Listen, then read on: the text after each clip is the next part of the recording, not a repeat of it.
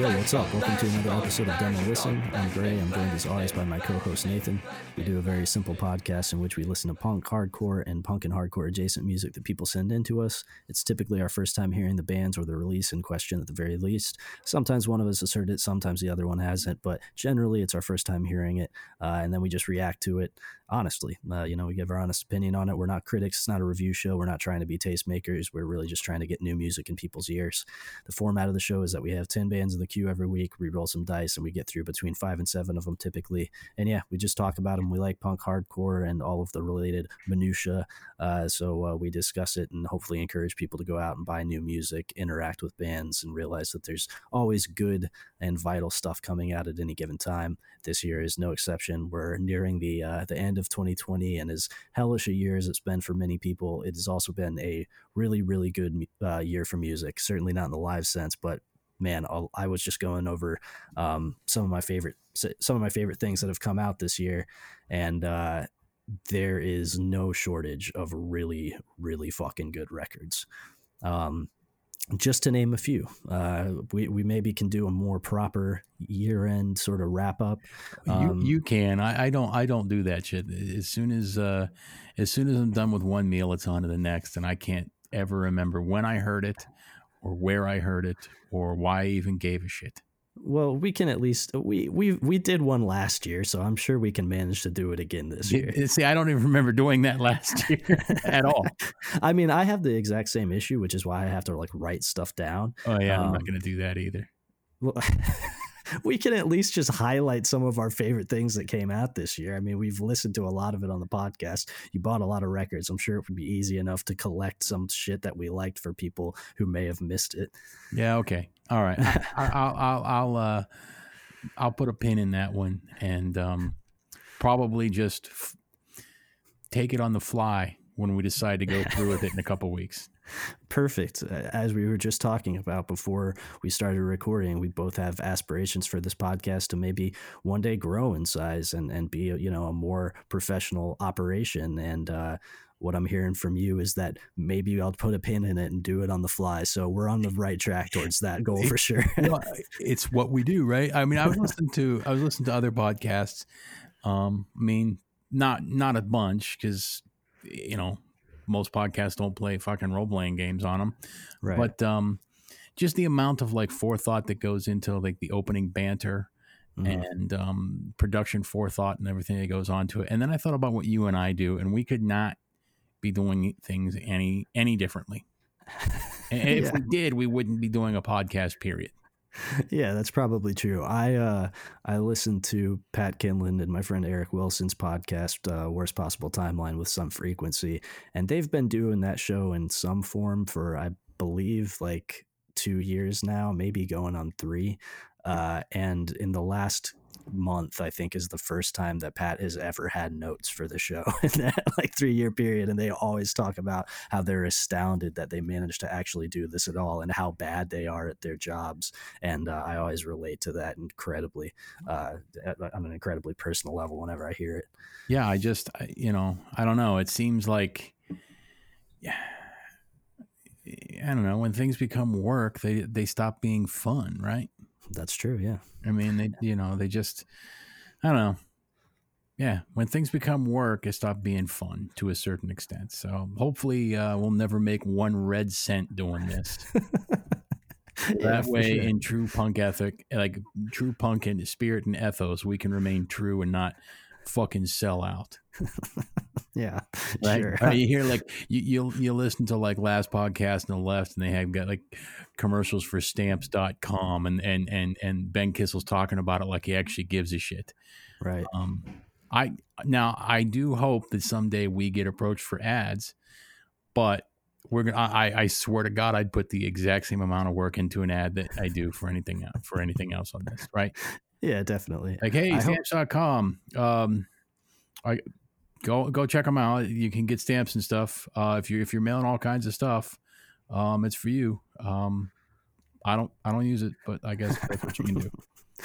Yo, uh, we actually just got a question from one of our listeners, our local listeners, Joey Kaufman. It just happened to pop up on my messages, and it's for you, Nate. So I'll just la- ask you live on the air. Um, he asks, "Does Nate cuff his pants?"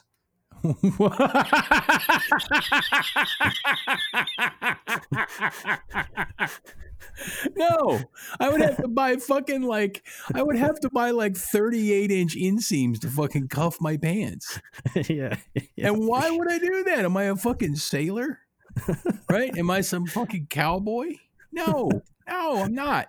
Am I some fucking bougie fucking preppy dude in 1992 that I fucking hated with round glasses and cotton a Cosby sweater and fucking peg jeans? Hell no.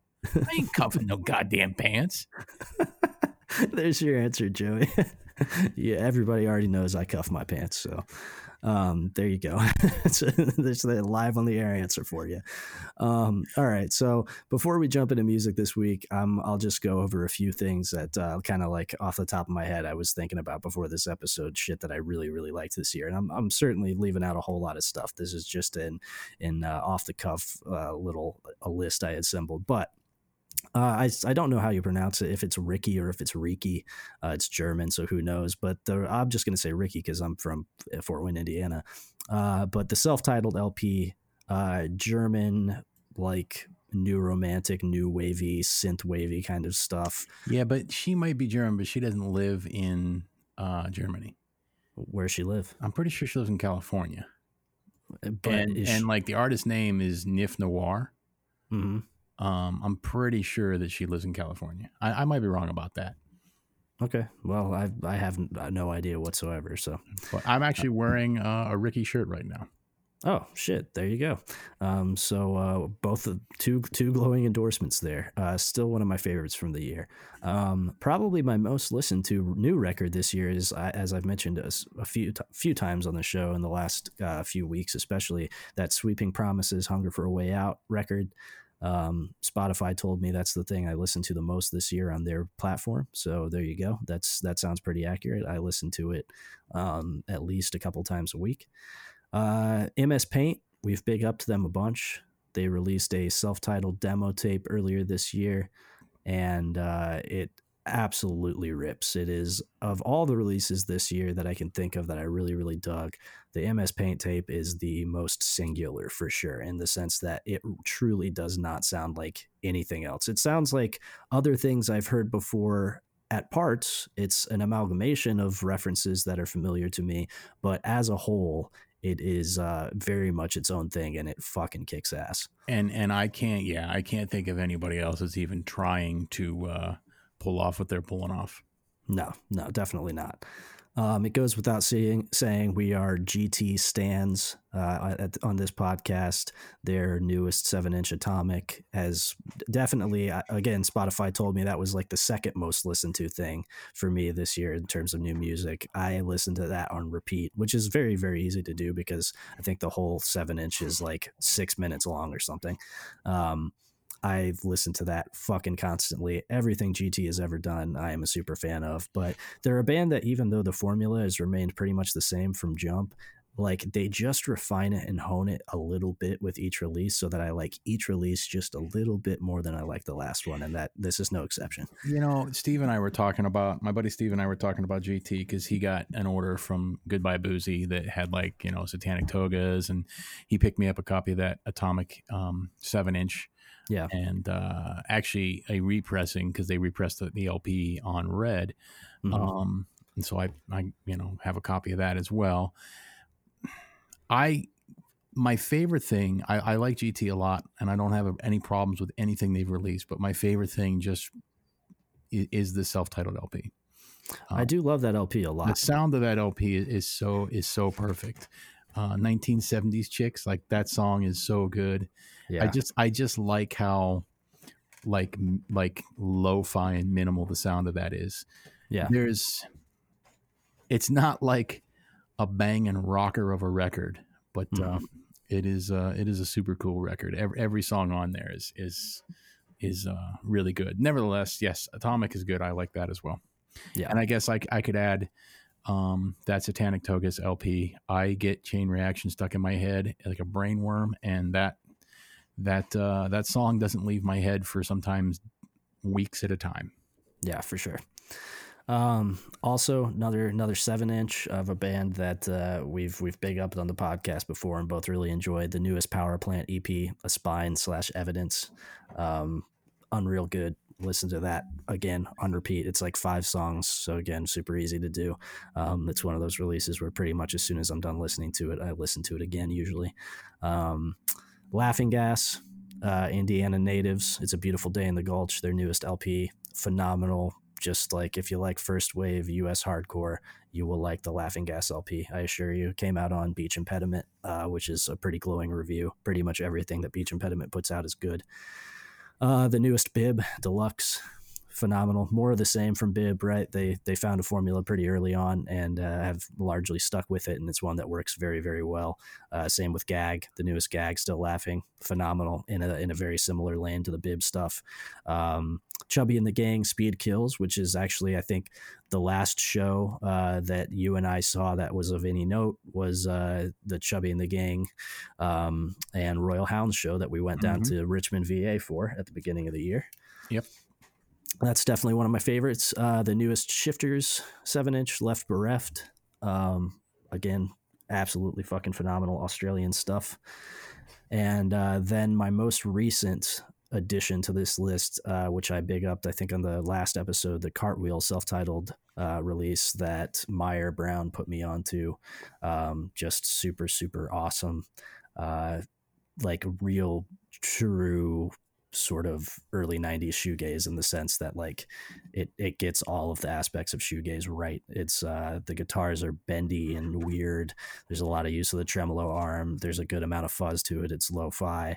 It sounds like uh, maybe one of the early early 90s my bloody valentine eps uh or even like you made me realize era my bloody valentine. Really really good stuff. So yeah those are just some things off of the top of my head and i know i didn't even touch on plenty of other straight up phenomenal shit that came out this year. So uh, if you if you haven't heard any of those, literally all of them are really really fucking good. And like I said, maybe we can do a more proper. We can double back and do a more proper uh, an episode where we'll just drop a drop some tracks from stuff that we uh, that we dug this year or something. But That Uh, uh, that that Chubby and the Gang LP.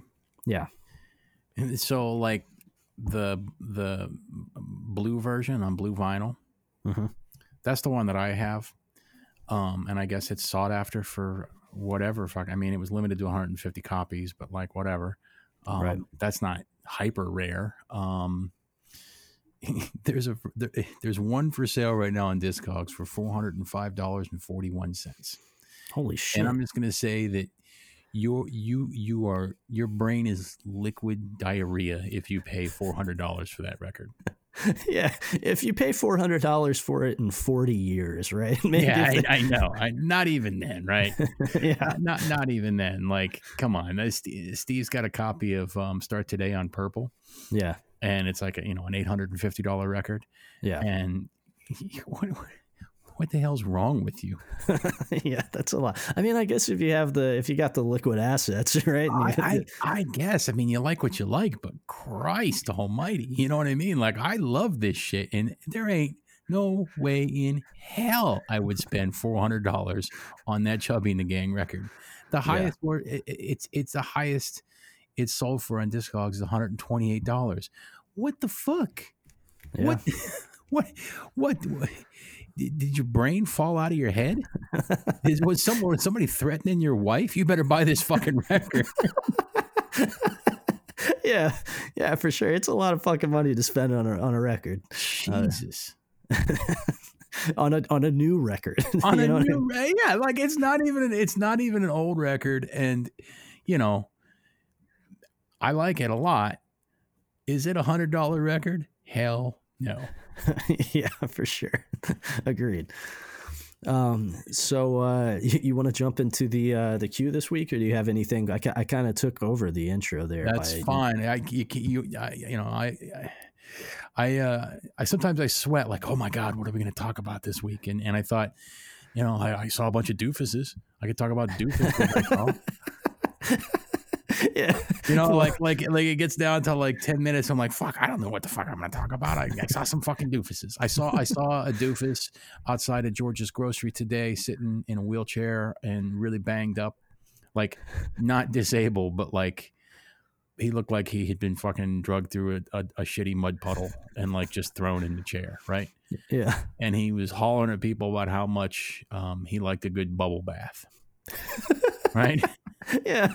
And Well, who doesn't? You know. right, right, right. And and I watched him for a minute, and then he looked at me and went, "Oh fuck!" And I, I like I like w- walked off to the car while he was yelling about um, bubble baths, and, and and you know he probably had other things going on with him, but that also doesn't mean that he's not a doofus.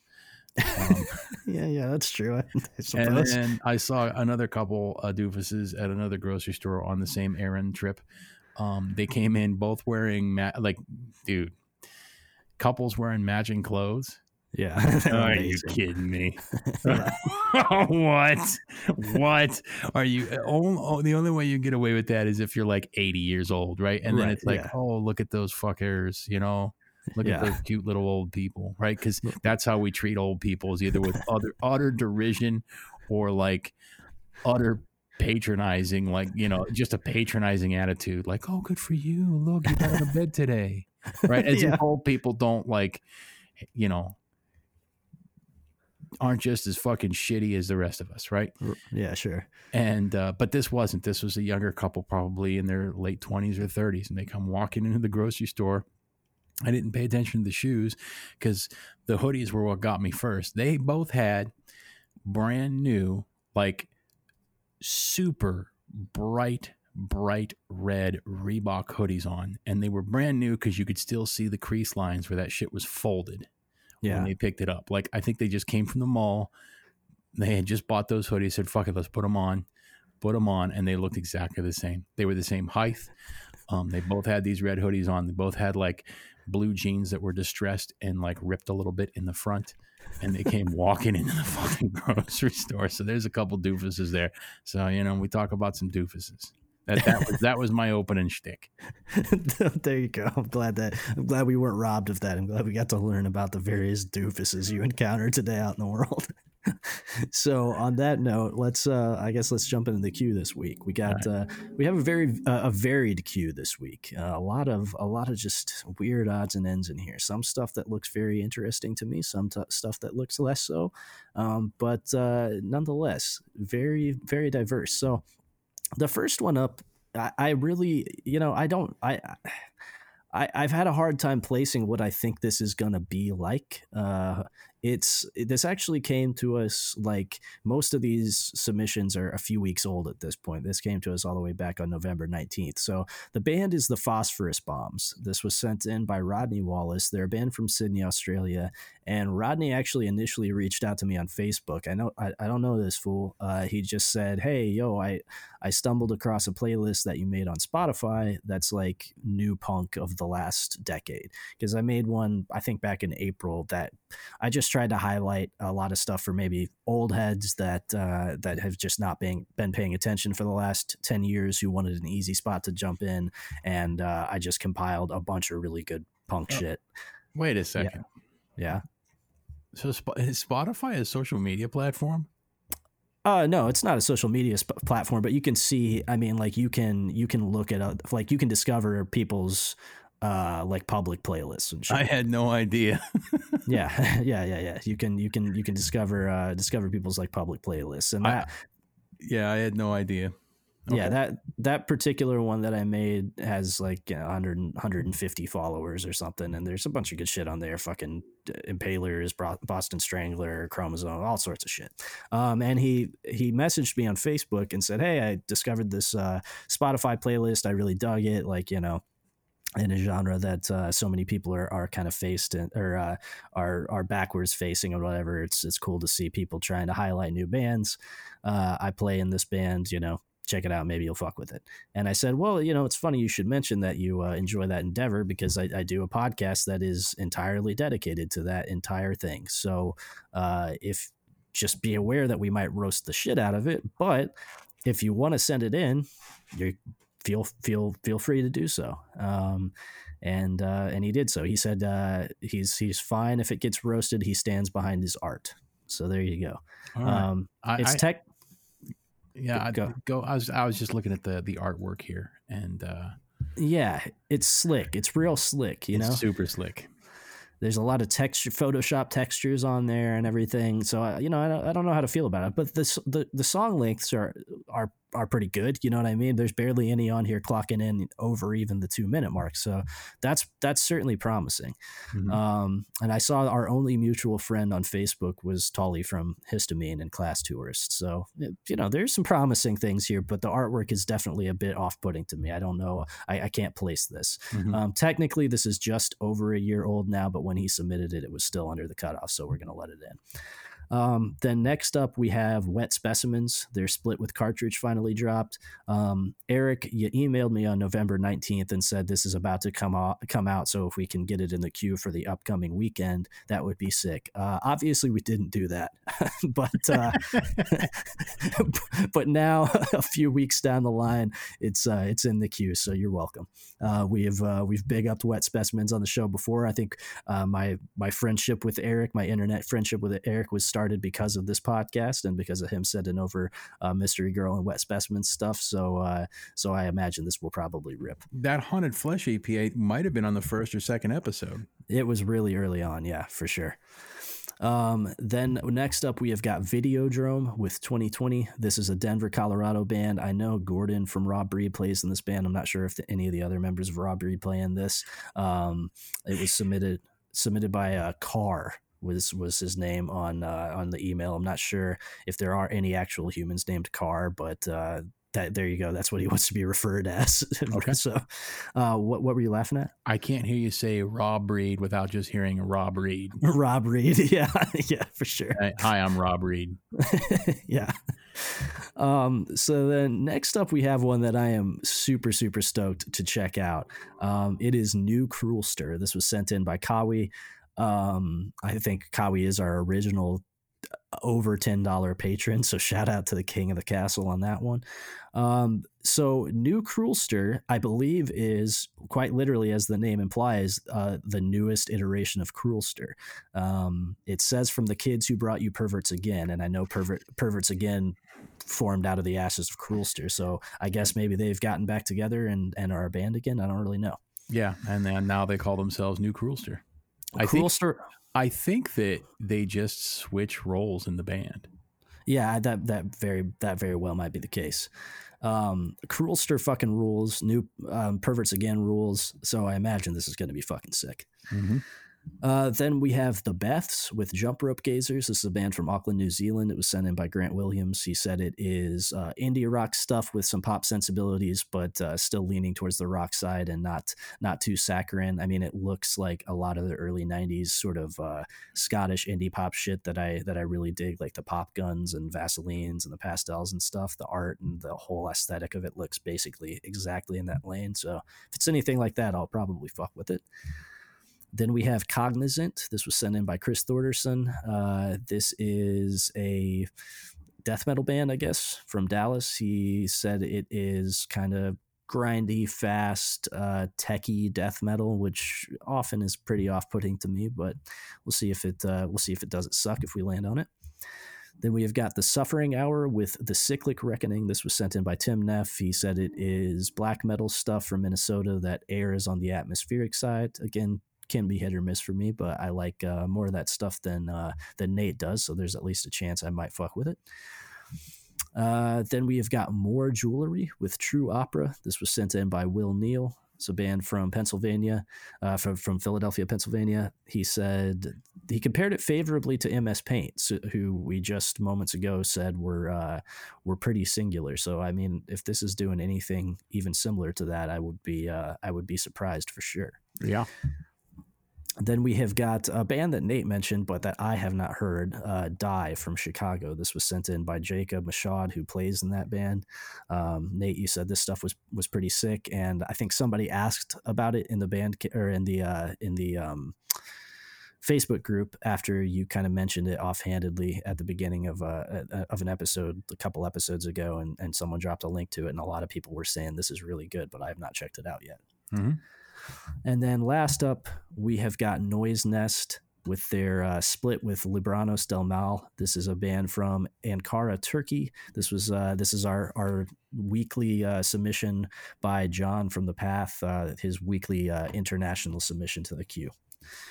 And uh, yeah, it comes comes to us from Turkey this year. They describes them describe themselves as indecent Ankara grindcore slash power violence. Okay. That's everything we got this week. What's uh, what's up first? Mm, let's see. Three. Okay, three is Videodrome. I was uh, this is something I was going to check out regardless of whether or not we landed on it tonight because uh, it comes from Denver and it has at least one person in it who's in a band that I really really fuck with. Uh, this uh, the Bandcamp is videodromehc.bandcamp.com. It is look looks like it's coming out soon on cassette. I'm not sure if they're doing a self release or if they got a label on board for that. Um, we'll uh, we can do you want to do intro into the first song or go right into the second track? I'm okay with that. I think intro into the first song's fine. They they um, combine them into one track, which is how you should do it. Yeah, agreed. Yes. Um, yeah, I'm I'm fine with that. All right, cool. So we are going to listen to intro slash negative impact by by Videodrome off of their release 2020.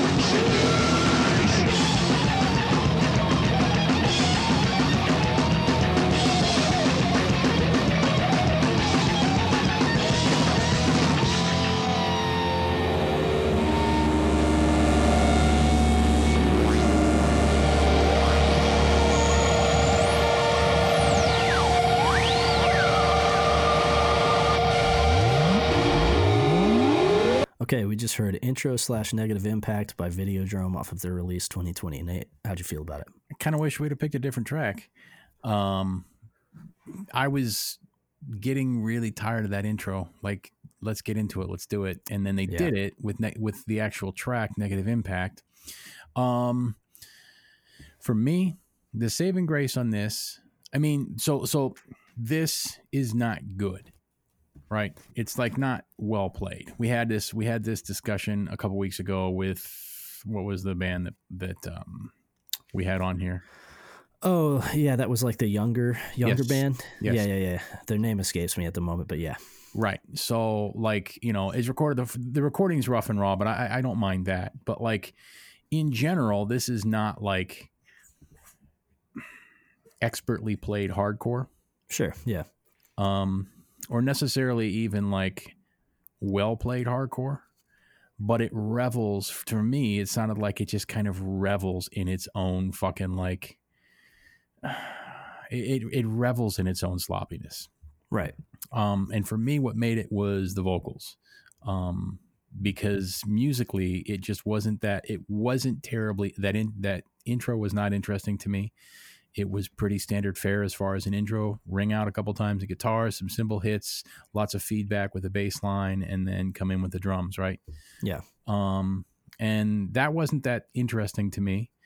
And musically, it's fine, but it sounded like a million other bands of mediocre caliber that you could when when in in the days of yore when you could go see bands live that you could see in any fucking basement in Right. any mid-sized or you know city in the United States on a weekend. Sure. Yeah. Um, so like this wasn't like this wasn't there wasn't anything particularly particularly stand out musically to, with this to me. It sounded like a million other bands that I think are just fine or okay, and it wasn't tight enough to push it up to that next step where I, I'm like, oh shit, this is this is for real, right? right. Yeah. Yeah. Yeah.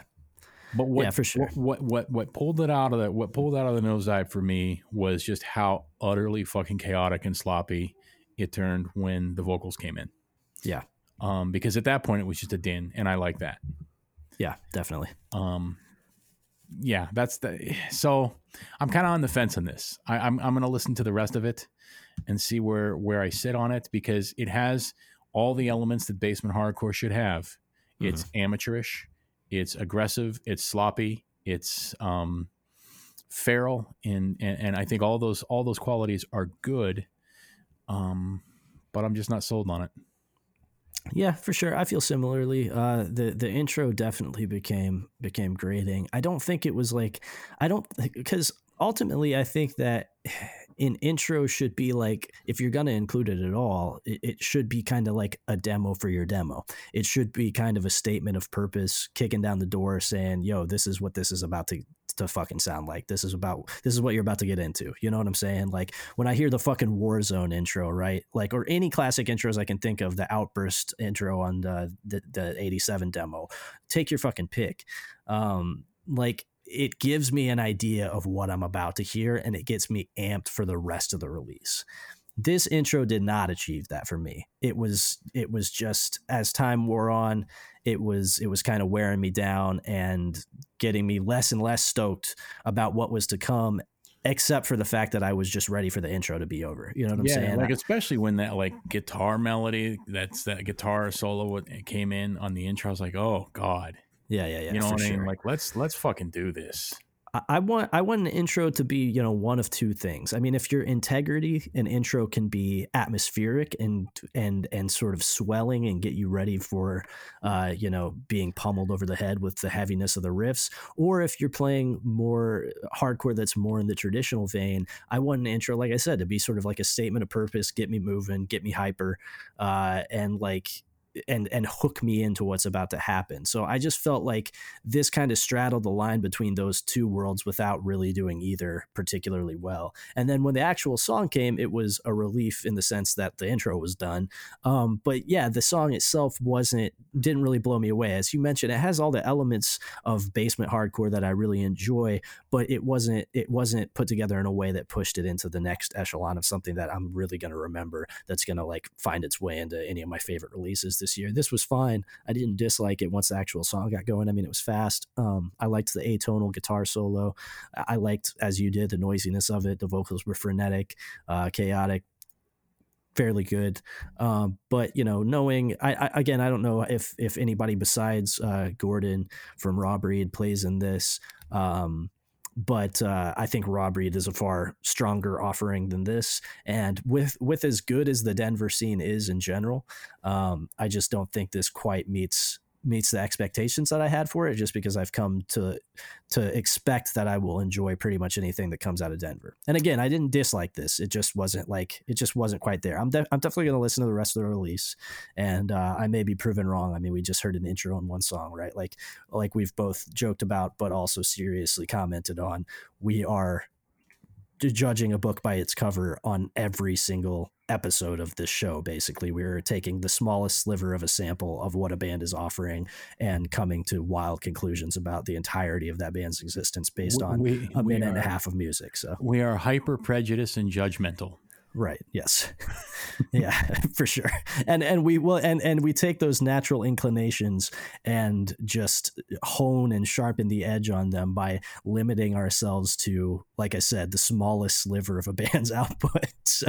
Yeah yeah. I, you know I, I don't know like i you mentioned you know raw breed and denver in general and you're right usually what we hear come out of denver and i mean usually what we hear come out of denver we really like Yeah. um, and it's also i typically think of convulse records anymore sure um, yeah just because a lot of the stuff that we heard out of denver that's on here that we really like is on fucking convulse yep um, so I guess maybe that kind of preloaded what I was kind of expecting coming into this as well. yeah same Because like, if I saw if I saw this band in Fort Wayne, I'd be Mhm. fucking stoked, totally yes right? Yep. If if I saw this band in, if I saw this band, you know, in, like I said, in any like mid-sized city. right But when when I'm thinking about like a hardcore band that's maybe getting some hype that's coming out of a, a hype area at the moment, right this ain't it. Right. Yeah. Exactly. Yep. For sure. I mean, yeah. If I if I if I saw this band on a, a stacked Denver bill, you know what I'm saying? If I saw this band with fucking Goon and Civilized and Cadaver Dog, I wouldn't remember that this band played. You know what I'm saying? Yeah. So I think if anything, that's also just a testament to the quality of the Denver scene right now that we had really high expectations going into this release. It just goes to show there's a lot of dope shit coming out of the area. And as I was listening to this too, because I know there are a lot of like young folks involved in Denver punk and hardcore right now too, which is rad. And you know, I've had the pleasure of interacting with with a fair a fair amount of them just via the internet and this podcast and whatnot. And uh it's cool because it really all it takes in like because Denver is a larger city, but like it's not fucking huge. It's it's size it's the size, you know, population wise of of somewhere like maybe Indianapolis or something. So it's a sizable mid you know it's a sizable uh, american city but it's not it's nothing like what you're experiencing in coastal regions um it's interesting because i think for any sort of mid-sized us city if you just have a core nucleus of people uh like playing dope music that happens to catch at the right time and like catch the public attention in your local scene or whatever all it takes is that nucleus to get a whole wave of kids on like the right fucking bandwagon. You know what i'm saying? Which is Yeah. i think i think is what happened with denver. You just had this nucleus of like a couple bands with a lot of the same key players doing really dope shit that caught on and enough young kids paid attention to it that now like subsequently every band coming out of the area is playing dope shit. Because again like even though this wasn't necessarily standout it by no means sucked and like both of us noted it has all the elements of shit in hardcore of this in this vein that we enjoy. So like it just goes to show like even if this isn't necessarily a standout I think by and large, most of the bands coming out of this scene are are on the right track at the very least, you know. Right, right, right, right. So so yeah, Videodrome. Uh, thanks for sending it our way. Not uh, not our favorite thing that we've heard, but it doesn't suck. And like I said, I'll definitely check out the rest of this demo. And it's uh, you know for a first effort, which I believe that this is. I think this is just like their demo. Um, definitely not bad. You know what I mean? A, a, a decent opening volley. Uh, you wanna wanna roll the dice, see what's up next? Sure thing. Here we go. Okay. Nine. Okay, we got wet. Uh, no, we don't. Sorry, uh, we got Noise Nest. Um, this is their split with Libranos del Mal. The Bandcamp is noisenest.bandcamp.com. As I mentioned in the queue, they are from Ankara, Turkey. Um, I don't think uh, John didn't didn't uh, provide any context. He's just gotten to the point now where he you know he knows that we're expecting to hear from him. I think so. He just drops whatever the newest international band is in our email and leaves it up to us. Um, so I guess we'll just listen to uh, what they open up with. it's uh it's definitely grind and power violence song length. So if we feel like we don't get a good enough sample, I guess we can listen to another one. Right. So we are going to listen to Power Elite by Noise Nest off of their split with Libranos Del Mal.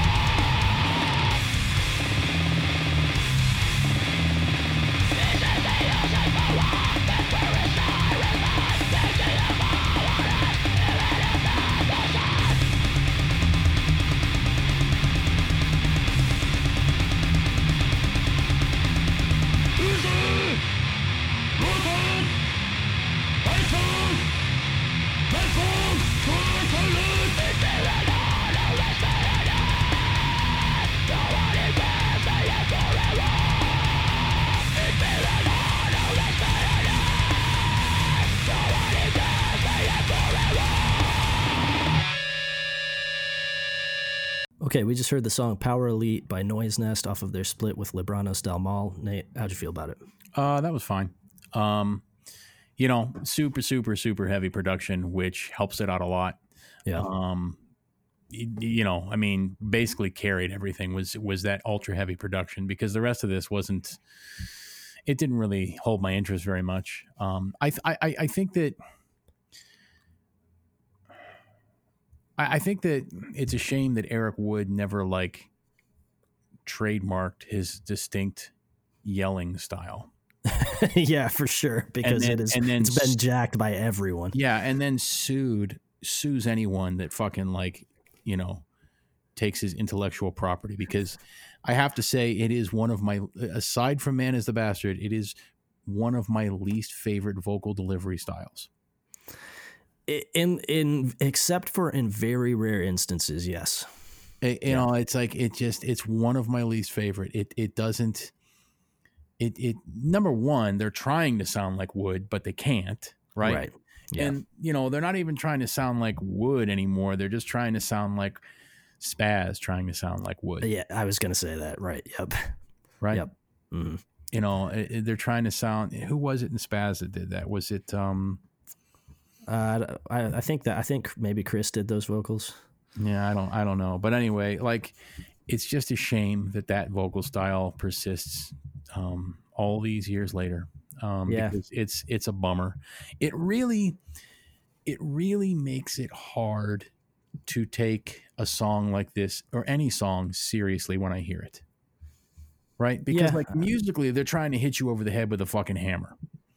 And you know the high pitched vocals, I you know the guy the guy the guy yelling, I preferred that a lot better. That sounded a lot more raw and feral and real. For it sure. didn't sound you know just like you know hey everybody look at me you know hey hey serious terrorism uh, religious autocracy in turkey you know like yeah. You know it's how, how can you take like like it just shits all over everything else in the song Right. Sure. and i always i'm i'm never happy to hear that in a song Yeah. um you know spaz did it as a joke Right. um stop it Yeah, for sure. It's a Stop trope it. that I it's a trope I wish would would die in this form of music for sure. and, and like musically this was fine like i said i think the production really carried it um it didn't it didn't have enough grind in it to be interesting to me Mhm.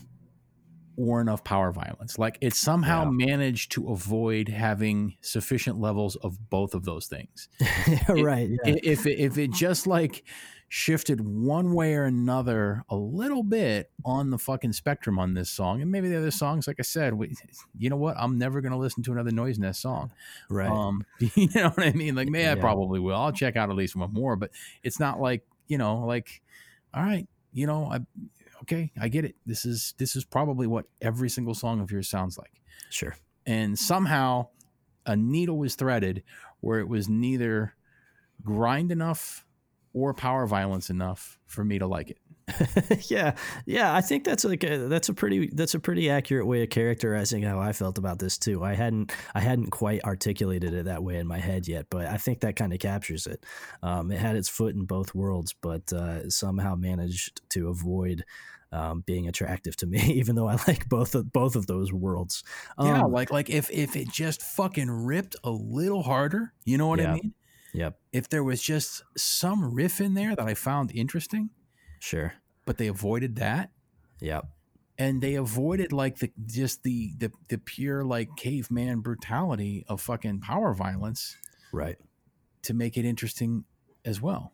Yeah, no, for sure. I agree. Um, yeah, this this wasn't bad. I think you're you're halfway onto something with with saying the production carried it. The production was pretty slick, and there was a lot of low end, and I think the guitars sounded good, but the drums were super Oh. sterile. Yeah, they were. They those were really boring too. Yes, yes. They, the, I've there. It was the drums were obviously triggered in a way that like, and and look, like people say trigger drums as like sort of an offhand insult about metal or grind that sounds like too high production and dialed in.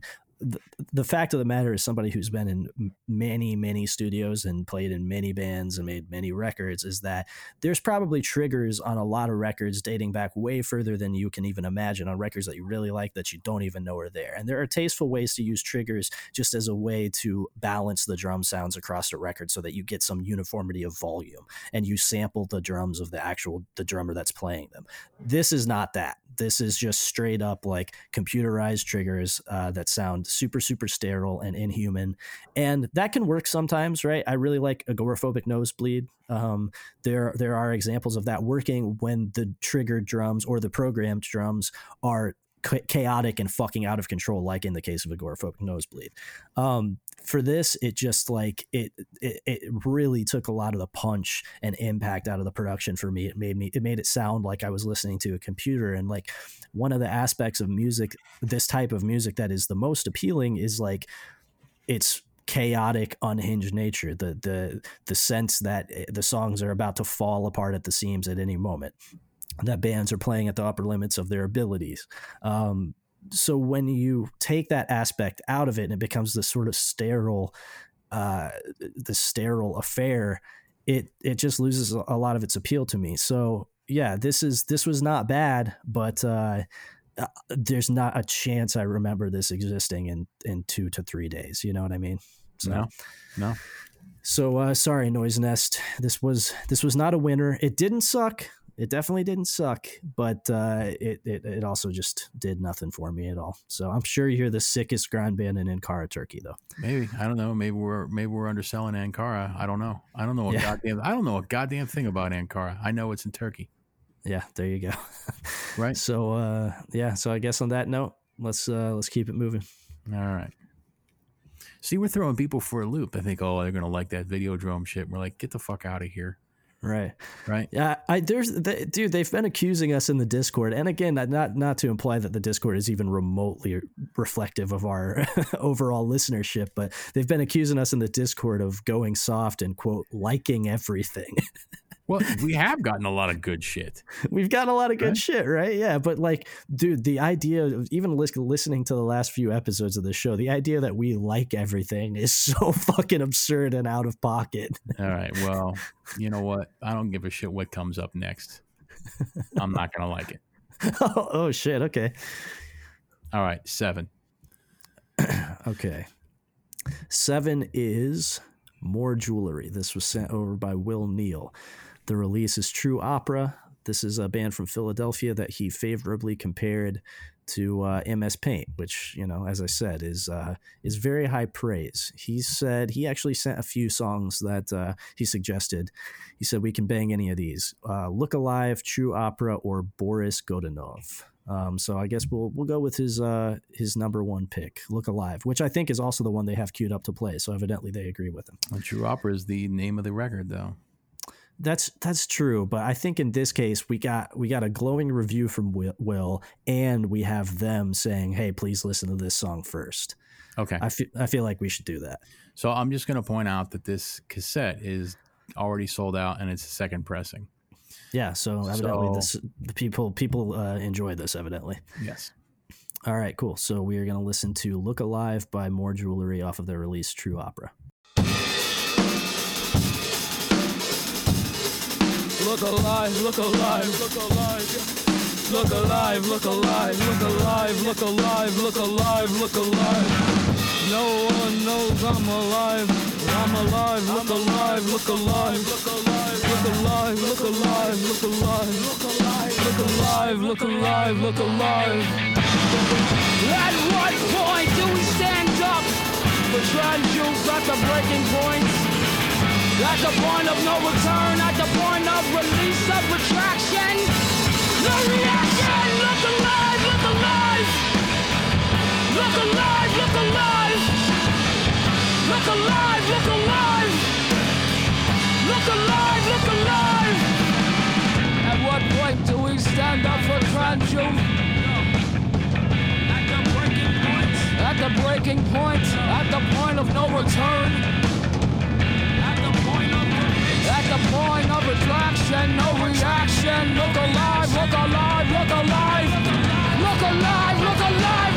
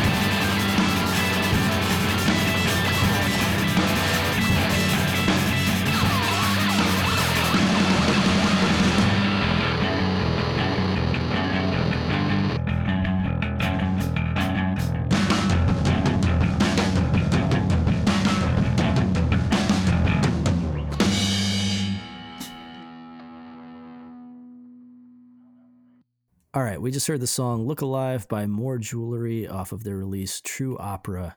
Um, yo, that was that was a very sick, uh, and b yeah. Well, I think that your comparison to MS Paint was was kind of apt here. I think that they kind of arrived at a similar end result in terms of this is very driven by the rhythm section, by the drums and the bass with this, and the the vocals had a similar sensibility to them in sort of the atonal, uh, super rhythmic delivery on them. But I think they arrived there via a different set of influences. To me, this felt like very informed by late 80s and early to mid 90s Dischord bands.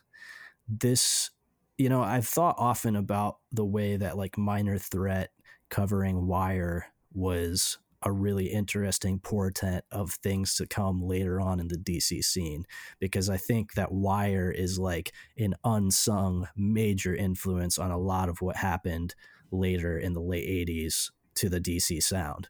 Um, so what I got out of this was kind of like Wire via Dischord. Um, I don't necessarily imagine that MS Paint arrived where they are via that same track. Just from talking to them, I think their influences are maybe a little bit different. But yeah, I don't think that comparison, as far as like a, a contemporaneous act that's doing similar stuff, is off base. I think if you like MS Paint, you would probably enjoy this and vice versa. Um, but I really dug this. I did not know what to expect going into it, especially just seeing how hyped it is. I mean, a lot of people have purchased this, as Nate pointed out. This is on its second pressing and it's uh, sold out again. It came out back in April. Um, but this is this is really good. I like I said, I didn't really know what to expect, but uh, I really fucked with that. I, I'm for sure gonna listen to the rest of this release if that was uh, if that was any promise of things to come. This was uh, this was really really really good. Nate, how did you uh, how'd you feel about this? I didn't like it. You didn't like it. Interesting. I didn't like it. I didn't like Wow. one thing about it. No, okay, you're fu- you're fucking with me, right? Because you said no matter what we hear, you're not gonna like it. I'm just saying I didn't like it. I, I don't know if I like the commitment to the bit or if I would more just like to hear what you actually fucking thought about this. Just it just wasn't to my taste. We'll put it that way, right? Right. This, Well- it sounded like a, a Rage Against the Machine Jello mold melting in the sun. I don't I don't think I believe you, man. No, this was fine. Uh, I actually kind of this was interesting and good. Um, I don't know very much about. I, I don't. so, I like the. So this is this is like. Uh, let me let me think about this. this. First of all, this is on Don Giovanni. Oh, okay. Well, that makes perfect fucking It makes sense. perfect sense, right? Yeah, absolutely. That so so my so my my mention of like '90s Dischord and stuff is is on point there too because there's a there's a close a close relationship between those sounds for sure. Right, right. So this is on Don Giovanni. This has that like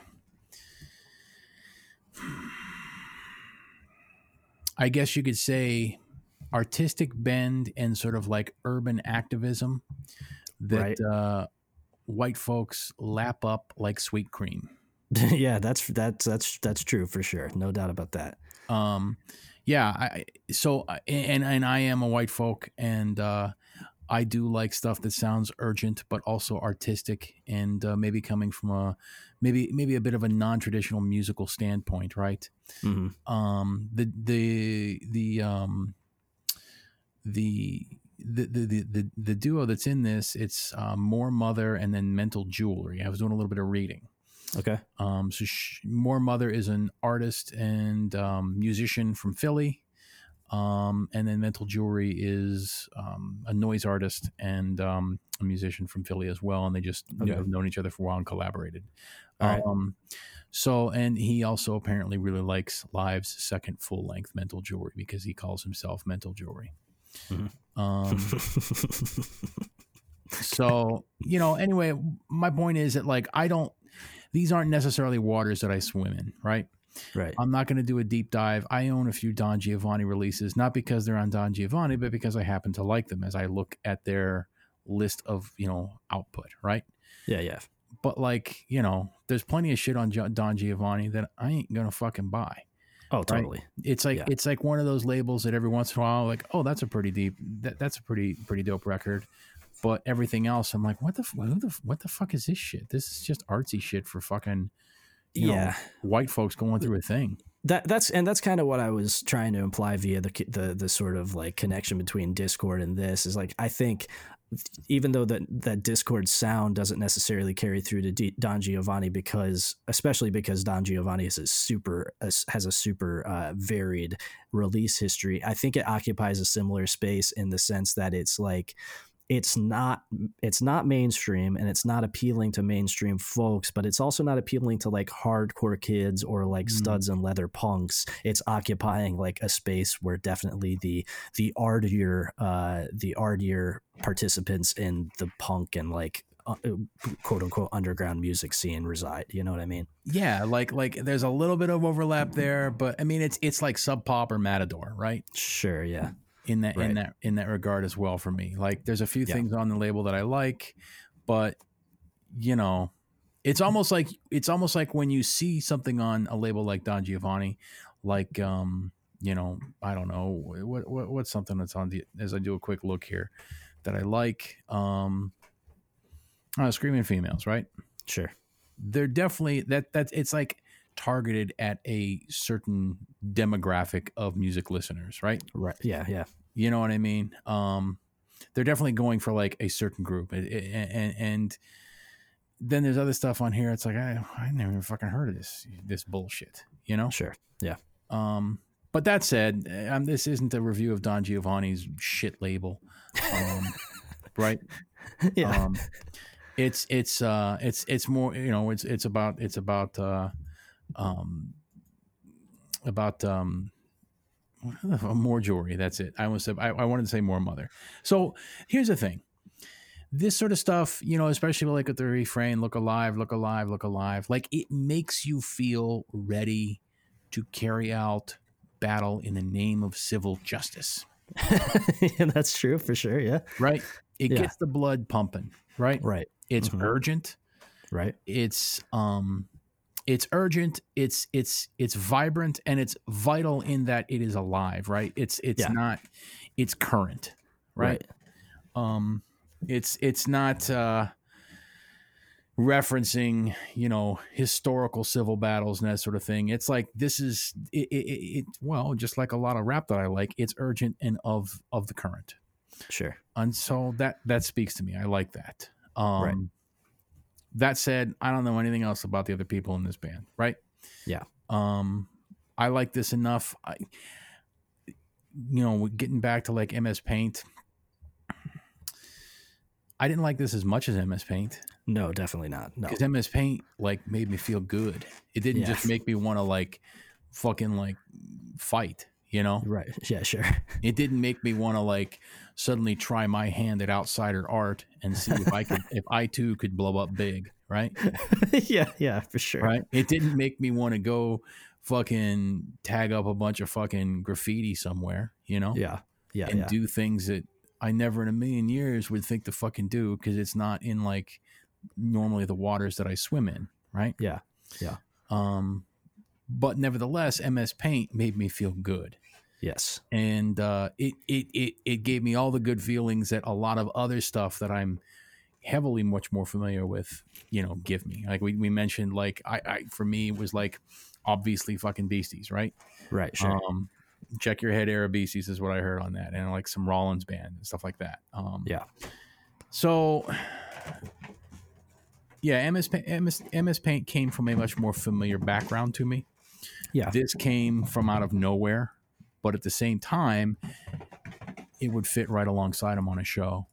You know what I mean? yeah And totally This would be. I, I really think that this would be dope to see live because you just kind of like get caught up in the in, in the energy of it, the urgency of it. for sure yeah Um, but then you'd look around and you'd see that like the other people that are nodding their head and act like they know what's fucking going on, or you know, fucking people wearing thrifted acid wash jeans that are cuffed, and um, you know, puffy fucking bloused out starters jackets from 1991, um, and uh, glasses that they look look like they were purchased from the um, wardrobe of uh, Growing Pains. yeah people that look like me Yeah. so so I, I think you you touched on some stuff with this in that like yeah this does feel very of the moment and it does feel very urgent and alive and tapped into what is currently going on both in art and in culture at large and i think the double-edged sword of that is that shit that falls in that lane is the most rife for exploitation mm. by by like the Vice Newses and the NPRs of the world. Yeah, And- absolutely. You know, and and and yeah, absolutely. Like, how how have I not heard Terry Gross interviewing these two yet? Exactly. Right. Probably because I don't listen to her every day. Should probably talk to him yesterday.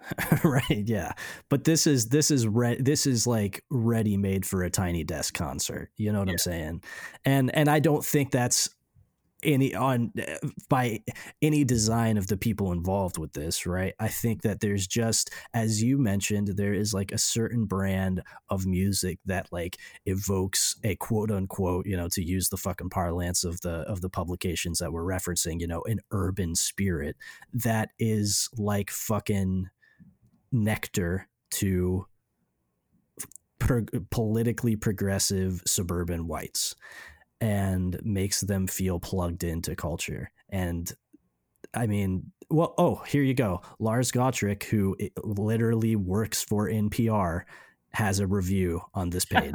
there you go. there you go. He's like their main, the main person they have that covers like I think metal and punk and stuff like this. And why the fuck? Why the fuck is NPR doing anything with metal and punk? Right. right? Yeah.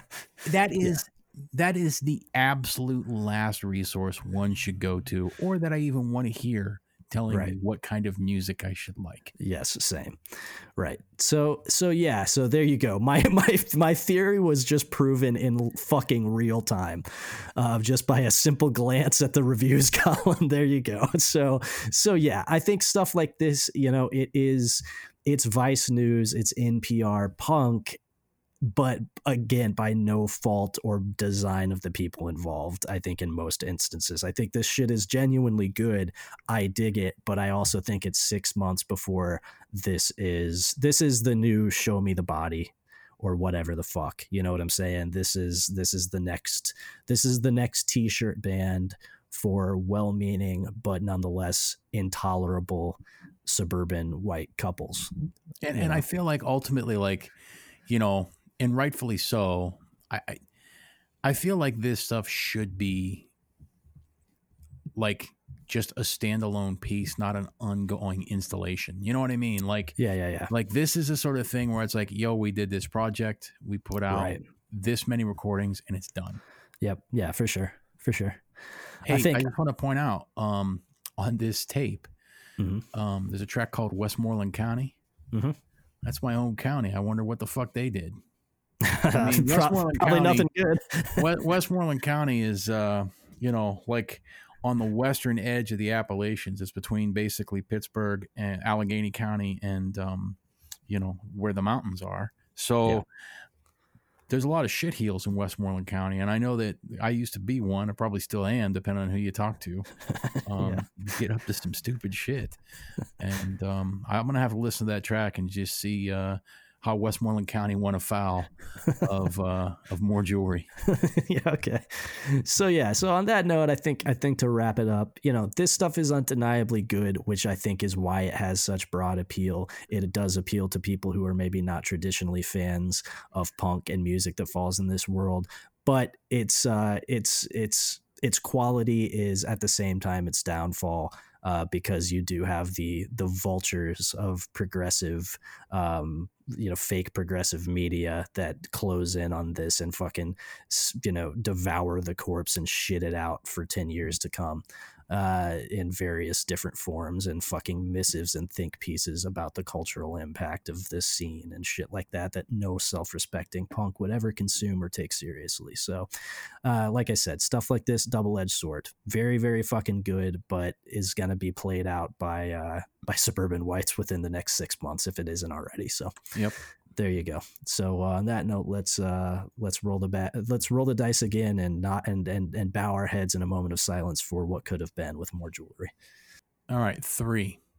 Okay, three. I was hoping that we would uh, that we would get to for sure. So this is New Cruelster. I don't believe that they have a Bandcamp right now. Kawi just sent us a uh, a YouTube link. It is on the Tremendo Garage YouTube. I'm sure that you can find this elsewhere. I think that I think it's on Spotify. Um, possibly. Uh, but other than that, I think the only other place to find it on the internet is YouTube because I looked for a Bandcamp and couldn't find it. As I said, Perverts Again was fucking great. Cruelster was fucking great. Uh, so I expect this to be good. I think that this is their. Uh, it might be on Lumpy Uh, yeah, that would make sense for sure. because Considering. the new record it says it's coming up on Lumpy Records. So Okay. Yeah, there you go. That makes sense for sure. Um, all right. So we are going to listen to Hyper with You by New Cruelster. I woke up today and I was feeling pretty anxious. I woke up today and I was feeling pretty anxious. I woke up today and I was feeling pretty anxious. When I woke up this morning, I was feeling pretty dangerous. Hyper on a Friday and I got a taste at my tongue. A taste for alcohol and cigarettes and popcorn and fun. For cue balls and for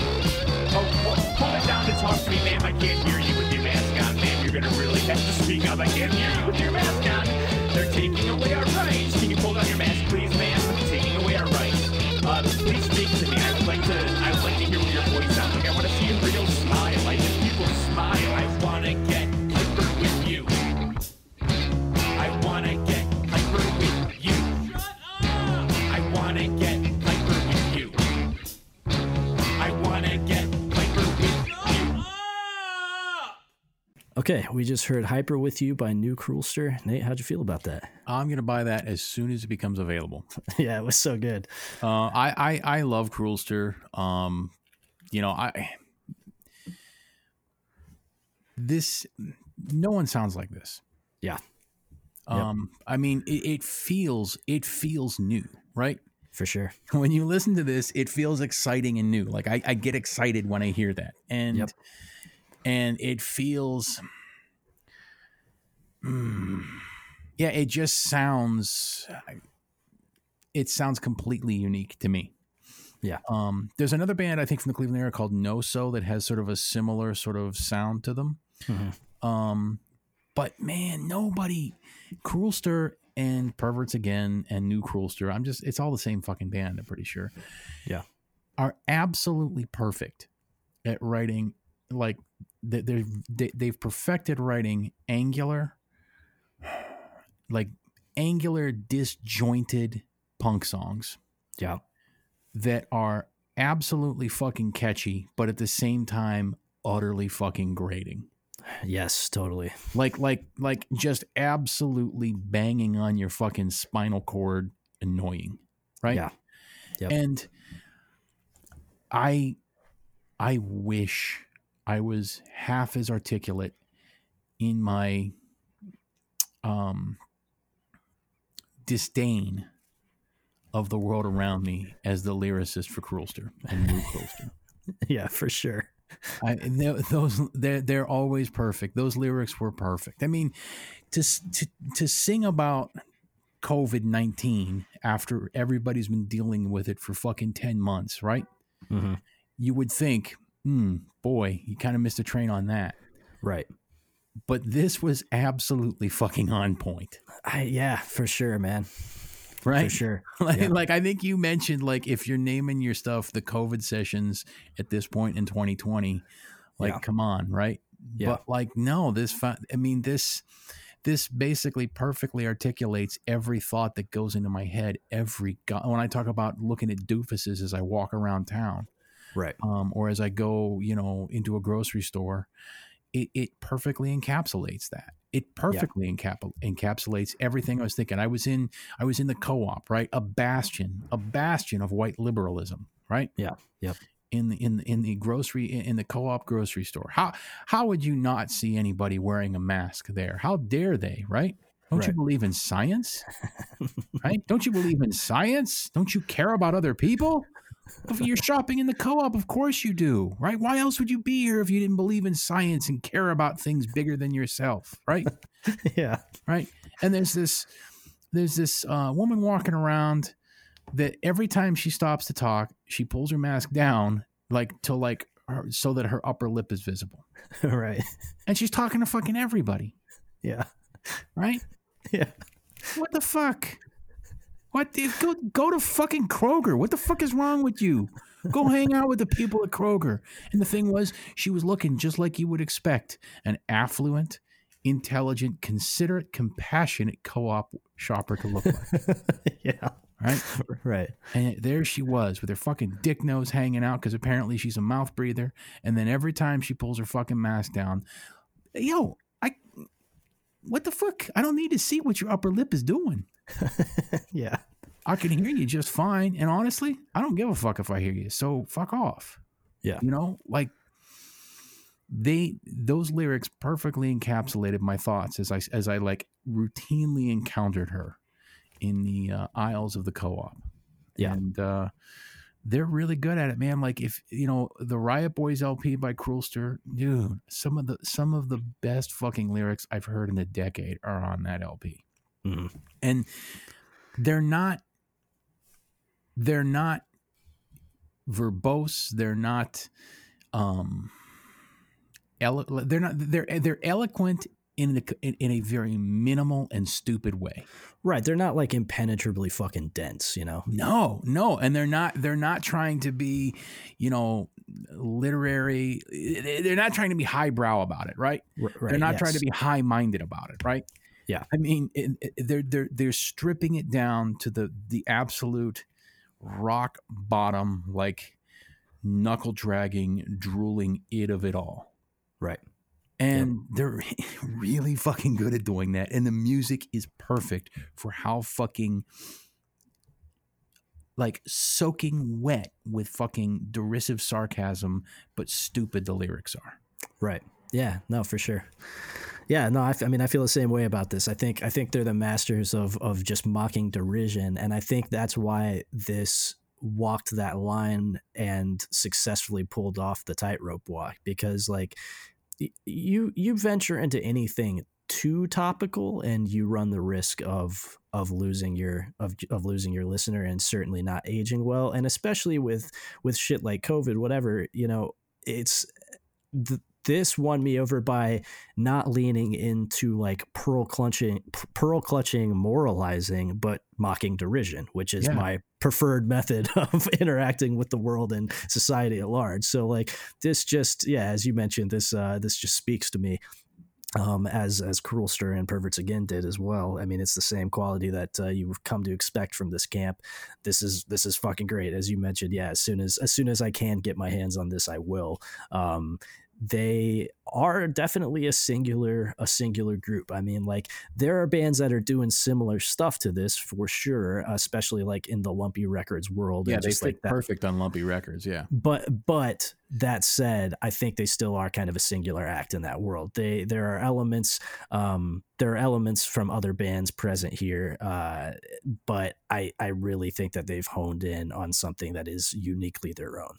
and it's it's really like a like a wolf in sheep's clothing because these dude these dudes are fucking they know exactly what they're doing they know Oh, yeah. exactly what they're going for and they're fucking sharp as a whip For sure. Yes, definitely. These these are the, this is this is a band like a group of people that have uh, that have honed their musical edge over the better part of a decade now. So, Mm. um, you know they've they've been they've been playing in various bands for a very very long time, um, and are absolutely know what they're going for and pulling it off with like expert precision on this. So yeah, this is uh, this is fucking great. I expected this to be great. Was not let down at all. This is really really fucking good, and I am extremely stoked for this to come out. I can't wait to hear this uh, this entire record. yeah for sure So on that note, let's uh let's roll the dice one more time and try to bang it out real quick so we can have at least five bands in this and then tackle the voicemails because we got we we we didn't tackle them before and now we got now they kind of built up on us. i so. thought we did them last week uh did wait did we maybe we just had a fucking shit ton of people call in this Oh, week then. all right that's that must be because i know we did them last week because um somebody asked about video games and i found a way to complain about that and somebody asked about comics and i found a way to complain Uh, about yeah, that's right. No, we got we got eight messages this week. and then someone made me say the n word yeah, that's right. Somebody did make you do that. Um, so yeah, we got we got eight messages this week. yeah So uh, so yeah, let's uh, let's bang out one more of these and then then we'll do messages. all right six Okay, so six is the die demo. So Nate, you've already heard this. I have I, not. I own this. Yeah, it's good. So I'll just basically um, let you ta take it. Okay. okay, fair enough. I mean, that'll certainly cut down on time with this. Um, I guess let's just uh, let's just listen to the first track. It's what they have queued up to play. It looks pretty representative of the of the song lengths on the record. So we're gonna listen to "Poor Pas- Poor Posture" by Die off of their demo.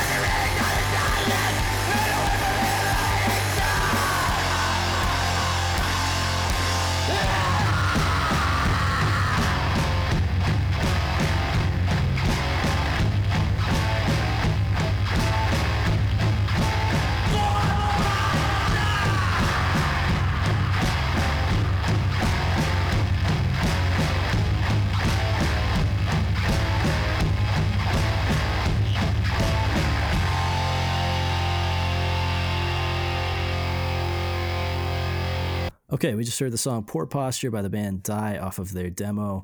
Uh, as we established, Nate already likes this. He knows how he feels about it. Uh, I think you described it when you mentioned it on the show as kind of like gag if they were fronted by Ross Farrar from Ceremony. Yeah. That- a gag, gag, bib, and ceremony. Yeah, for sure. That's uh, that feels very accurate, and and even musically, um, there there are hints of like violence, violence, and still nothing moves you era ceremony in this, um, especially in the sort of like sludgier, moshier part on this, and the, the vocals definitely sound like Ross Farrar. Um, yeah, this is good. I mean, I'll keep it brief on this because honestly, I don't think there's a whole lot to say about this. If you like hardcore in the vein of what we just described, you'll like this. This was really well done, and uh, the recording was really solid too for a fucking demo. Goddamn, this sounds really fucking good. Um, looks like the tapes are already sold out. Uh, just came out on October 2nd. So good job, guys. Uh, you sold out 50 tapes in a couple months. Not bad. Um, I can see why this is uh, this is good. It ripped. I will listen to the rest of this for sure. Enjoyed it a lot. If you like hardcore punk, um, there's probably not a whole lot here that you'll dislike, even if you, you don't love it, even if it didn't stand out to you. Um, I imagine this is one of those things that it straddles enough lines, enough different sort of like subgenres of hardcore that it would be hard to straight up hate this, even if it's not necessarily to your taste. There's nothing bad about this at all. It was just really solid mid tempo hardcore uh, that pulled from both classic influences and contemporary ones with uh, a, a fair degree of skill. I, I liked that a whole lot. Another winner from Chicago. Yep. And I got a copy of that tape that I'll gladly sell for four hundred dollars.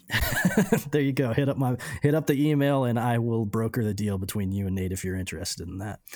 So on that note, let's uh, pivot to voicemails and uh, see what our very talkative listeners had to say this week. It seems like uh, they had a lot on their fucking minds because we got eight messages. A couple of them looks like they they went over the the time limit too. Nope, one of nope. them, one of them only by a little bit, and it looks like their first their first call. Um, so you know maybe they just didn't know about the rules. But then we got another one on here that is two minutes and twenty seconds long, which is like, dog, so come on. do we just listen to what? What is our rule? Uh, a I think we just cut it. No, a minute and a half. I think we just cut a it off at a minute and a half. You know. yeah, we just cut it off in a minute and a half. Yeah. Um, but the first one, it, it slides in right under a minute and a half. So, um, like I said, I, I think, you know, the first person on here with the minute 55, I, I don't recognize that number. They might just not be aware. Maybe they're a new listener, but let's, uh, let's listen to this first one real quick. All right. Yo, what up? It's Zach, aka Dad Bod, calling from Oklahoma City. Got a couple things been thinking about. First of all, love the pod, but honestly, you guys are going soft. It's been like, I don't know, 10 episodes since you've told anybody to kill themselves.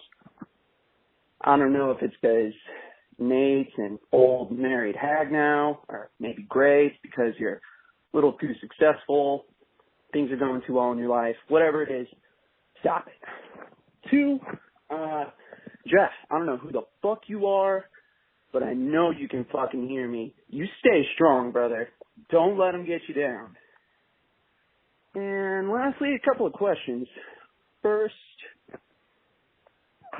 if you were to meet AJ Soprano in real life, would you mentor him or bully him relentlessly? Two, do you think the Chinese Communist Party could have come to power without the Sino-Japanese War? And three, are either of you going to get vaccinated? And if so, Nate, are you worried it's going to make you as autistic as Gray? Okay. Damn, there was a lot packed into that minute and a half call.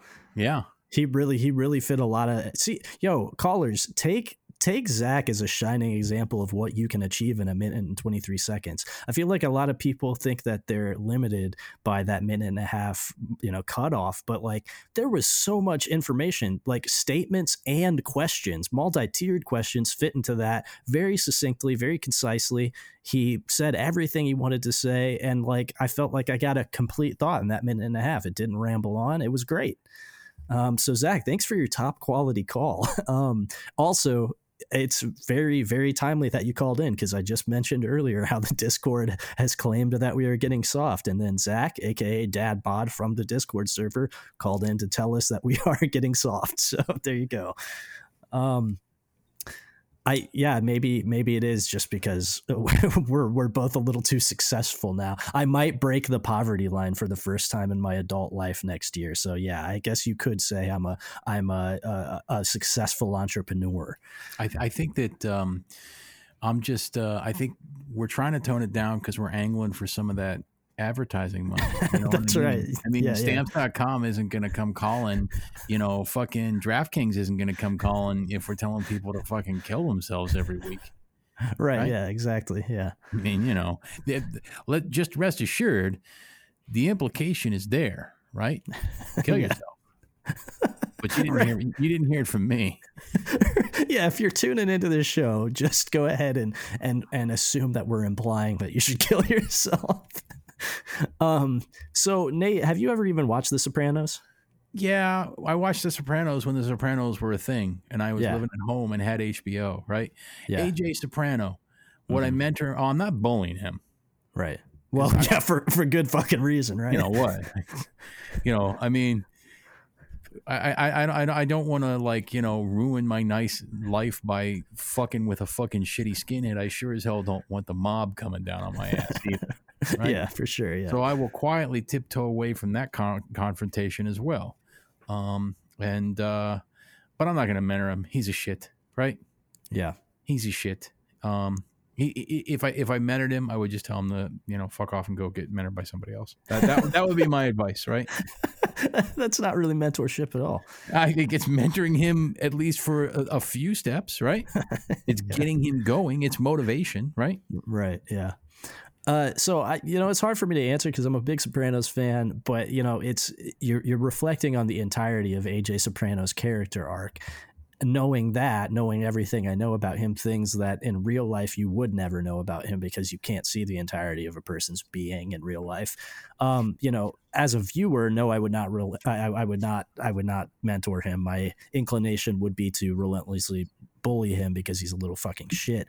But I think in real life, if I met a kid like AJ Soprano who was into like vaguely alternative stuff but was on the wrong path, um, I would I would give it my best. I've certainly tried to do so in the past uh, for folks that were a little younger to me, um, that younger than me, to varying um, degrees of success. Um, so yeah, I think I think my inclination, meaning a kid like AJ Soprano, would probably be. What- Wait a s- what is your metric to determine success? Right? Did you get a good fucking review?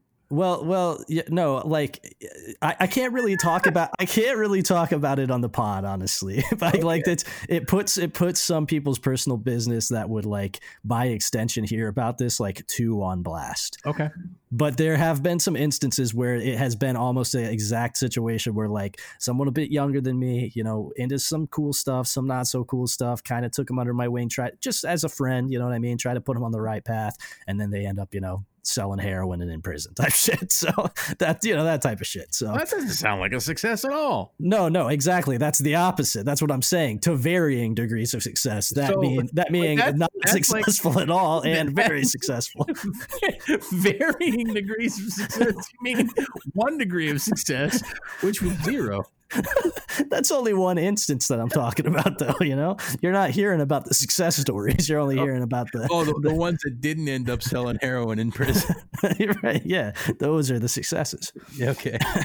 So, um, also, well, by you know, that by that metric, I am the most successful mentor of all time because no one has ever ended up in hero in prison selling heroin because of me.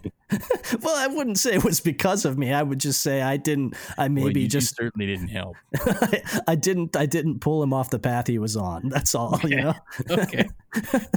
so you know it's funny that you ask about the uh, J- uh, japanese uh, sino-japanese war um, because you know i know more about this shit than one might imagine because in high school uh, i did even though my grades were not great because i slacked off i really enjoyed academic extracurriculars um, mostly because I got to hang out with my other nerdy friends and just read about history and sociology and shit, which I was very interested in.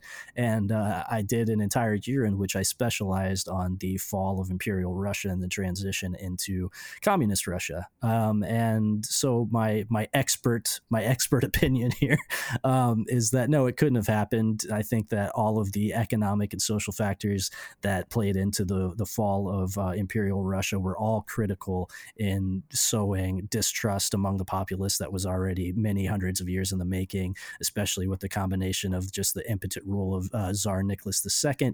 Um, all of those elements played in to drive the, you know, Winter Rebellion and all the shit that occurred um, around the turn of the century in in in, uh, in Russia that uh, led to the rise of the Communist Party. So yeah, my opinion is no, it probably would have not come about without uh, without that event and many other events that played in into that uh, into that situation. Well, I'm not even going to pretend that I even kind of give a shit. No. there you go. Gray might know more than you expect. I I care less than you can fathom. yeah, dude, that yo, that's maybe the tagline for the show. Gray might know more than you expect. I care less than you can fathom. Okay, so uh, yes, I, I will get I will get vaccinated. Nate, are you concerned that it will make you as autistic as me? Eh, Yo, I'm gonna get. I- I'll get vaccinated by every vaccine, right? yeah, give them all give, to me. Give them all to me, right? Because uh, hey, I worship at the fucking altar of techno Satan, man. Um, yeah, I, yeah, it ain't a matter of faith with science, man. It's a, it's a matter of numbers, and uh, I'm perfectly okay with it. yeah, for sure. I'm willing to take that risk. Um, so the next call we have, just looking at the transcript, it goes over. It goes like a minute fifty five. It looks like this is a first time caller based on the number, and it looks like it's a story about Rick to life. I- I really don't want to turn this off at a minute and a half. I guess we'll just we'll see how the quality of the story is and if we're going to make an allowance for this cuz I do love a good Rick to life story. all right. Yo, so I've got a funny story I think you guys will uh, appreciate about when my buddy's band played with 25 to Life, and it's a hilarious Rick to Life story. Um, so my buddy joined this band back in like middle of 2015, and they played a show in like August or something at this place called the Milestone in Charlotte, and it was just them and some other locals and 25 to Life opening, and I think they were up first or something, and they do their set. It goes good. Well, Rick starts coming up to my buddy, and because he was the vocalist of the band, and just gassing him up about how good his vocals were, and just fucking gushing to him about it. Well, my buddy thought that it was just some random drunk dude that stumbled in to see live music. He didn't realize he was actually, you know, the guy playing in the headlining band. Well, the rest of the show goes on, and finally 25 to Life comes on, and he's like flabbergasted that that dude's the dude fronting the opening or the headlining fucking band. They start playing and Rick goes off on this tangent about uh how hardcore kids today are just fucking pussies and all that, just a bunch of cop collars and shit and ain't about shit. This, that, and the third. Well, someone in the neighboring area close to the venue started setting off fireworks out of nowhere, and apparently Rick to Life thought it was gunshots from someone like that he'd fucked over or something that was coming to try and kill him. So after just going on a rant about how hardcore kids stare a bunch of cop calling pussies, he pulls out his fucking phone and dials 911 and starts freaking out on stage. And I, I just thought I'd share that with you because I thought people would appreciate that and find it fucking hilarious. Okay, so so yeah, I'm I'm I'm glad we let that one ride cuz that was a really good fucking story. Um, you know, I just because of, you know, the the hardcore rumor mill being what it is, I'm always hesitant um and I take all stories about uh, legendary hardcore figures, even ones um so universally reviled as Rick to Life with a with a grain of salt. But if there is any truth in that story, it is really fucking funny. it's really good. Yeah, yeah, I like the idea of. Well, first off, the guy that the guy that didn't know who Rick the Life was and thought it was Yeah. just some fucking bum, right? yeah. That's pretty funny because it's not. It's just tangentially rela- tangentially related to the actual meat of the story, which is uh, Rick the Life, like f- basically having PTSD so bad that uh, you know some fireworks across the street sent him into a panic. yeah, for sure. I mean, it's like I I've said it before. I feel I it's almost like Rick to Life is is the the fruit's hanging too low at this point because the man has most certainly suffered like a, a traumatic brain injury at this point. Um, he it, it's it's almost akin to like laughing at the homeless guy in the corner type shit. You know what I'm saying? It's just like yo, this dude has has gone has has suffered a series of events that have led him here that are unfathomably bleak. So um, by and large, I just silently sit back and wish Rick the best. But uh, I, I can't deny a good a, a good Rick the Life story when I hear one. So thank you for your uh, for your contribution with that. Yeah, for sure. Let's uh, let's listen to the next one. Hey, what's up, Demolition? This is GMT, the Canadian Sniper, calling. Uh, I'm calling to make a quick comment on uh, quote chamber punk. Um, I believe I understand what that is, uh, and I'm not saying this to down talk to your name, by the way. I'm just trying to join in on the uh, fun of making fun.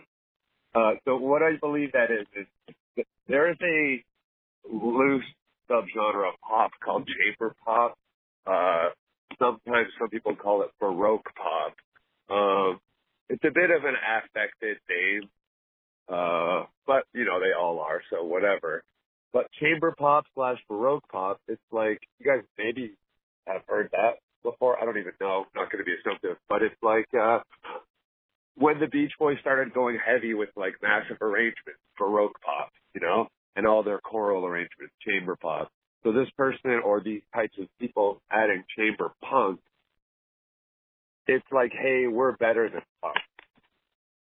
That's what I think it is. And anyways, that's about it, guys. And uh still really hoping that uh, some people are going to take up my advice and start rocking that swastika armband because that's what punks do. So okay, so basically, um, what he's saying is what I said. Like when you have a bunch of people singing on a song, I guess that means it's it's it's chamber music then. Yeah, yeah, and and and now that he mentions it, I definitely have heard chamber pop and baroque pop applied to shit like the Beach Boys before. I just, I guess it didn't really occur to me when I was uh when I was listening to uh whatever the fuck the name of that shit, his his Royal Majesty or whatever under his eye, um that that uh, tagged itself chamber punk. It, it didn't occur to me, but yeah, I, I guess I've heard that that genre tag before. Yeah, yeah. And hey, you want to be a real punk? Um, listen to Jim and rock that Swazi. yeah, there you go. Right, that's how you can really stick it to the man. Trust me, you're really gonna show them all if you rock that Swazi. I Yeah. I 100% back that. yeah, for sure. You're gonna you're gonna show them what you're about. Yep. Um, all right, let's uh let's listen to the next one. Yo, yo, yo. Uh, Cowie here, um, also known as King Shit of Shit Mountain. Um, just listened to the last episode and listened to the voicemail, and I think AJ it was that left something about uh, that voicemail about Fuddruckers. Also claiming to be the smartest motherfucker in the Facebook group, but he doesn't know that Fuddruckers is actually liquidating all of their assets and the entire franchise is closing. So I don't know what that says about the Facebook group, but y'all got to fucking fact check and figure this shit out. All right, peace. Well, there you go. Goddamn. if you had any dreams of visiting Fuddruckers after AJ's glowing, uh, glowing uh, review of them, you're fucked. Yeah, yeah, You're, ne- sure. you're never going to eat that two pound pile of slop known as a two pound veggie burger. yeah, what a shame. what a loss. Uh, so Kawi, thanks uh, thanks for setting the record straight on Fuddruckers.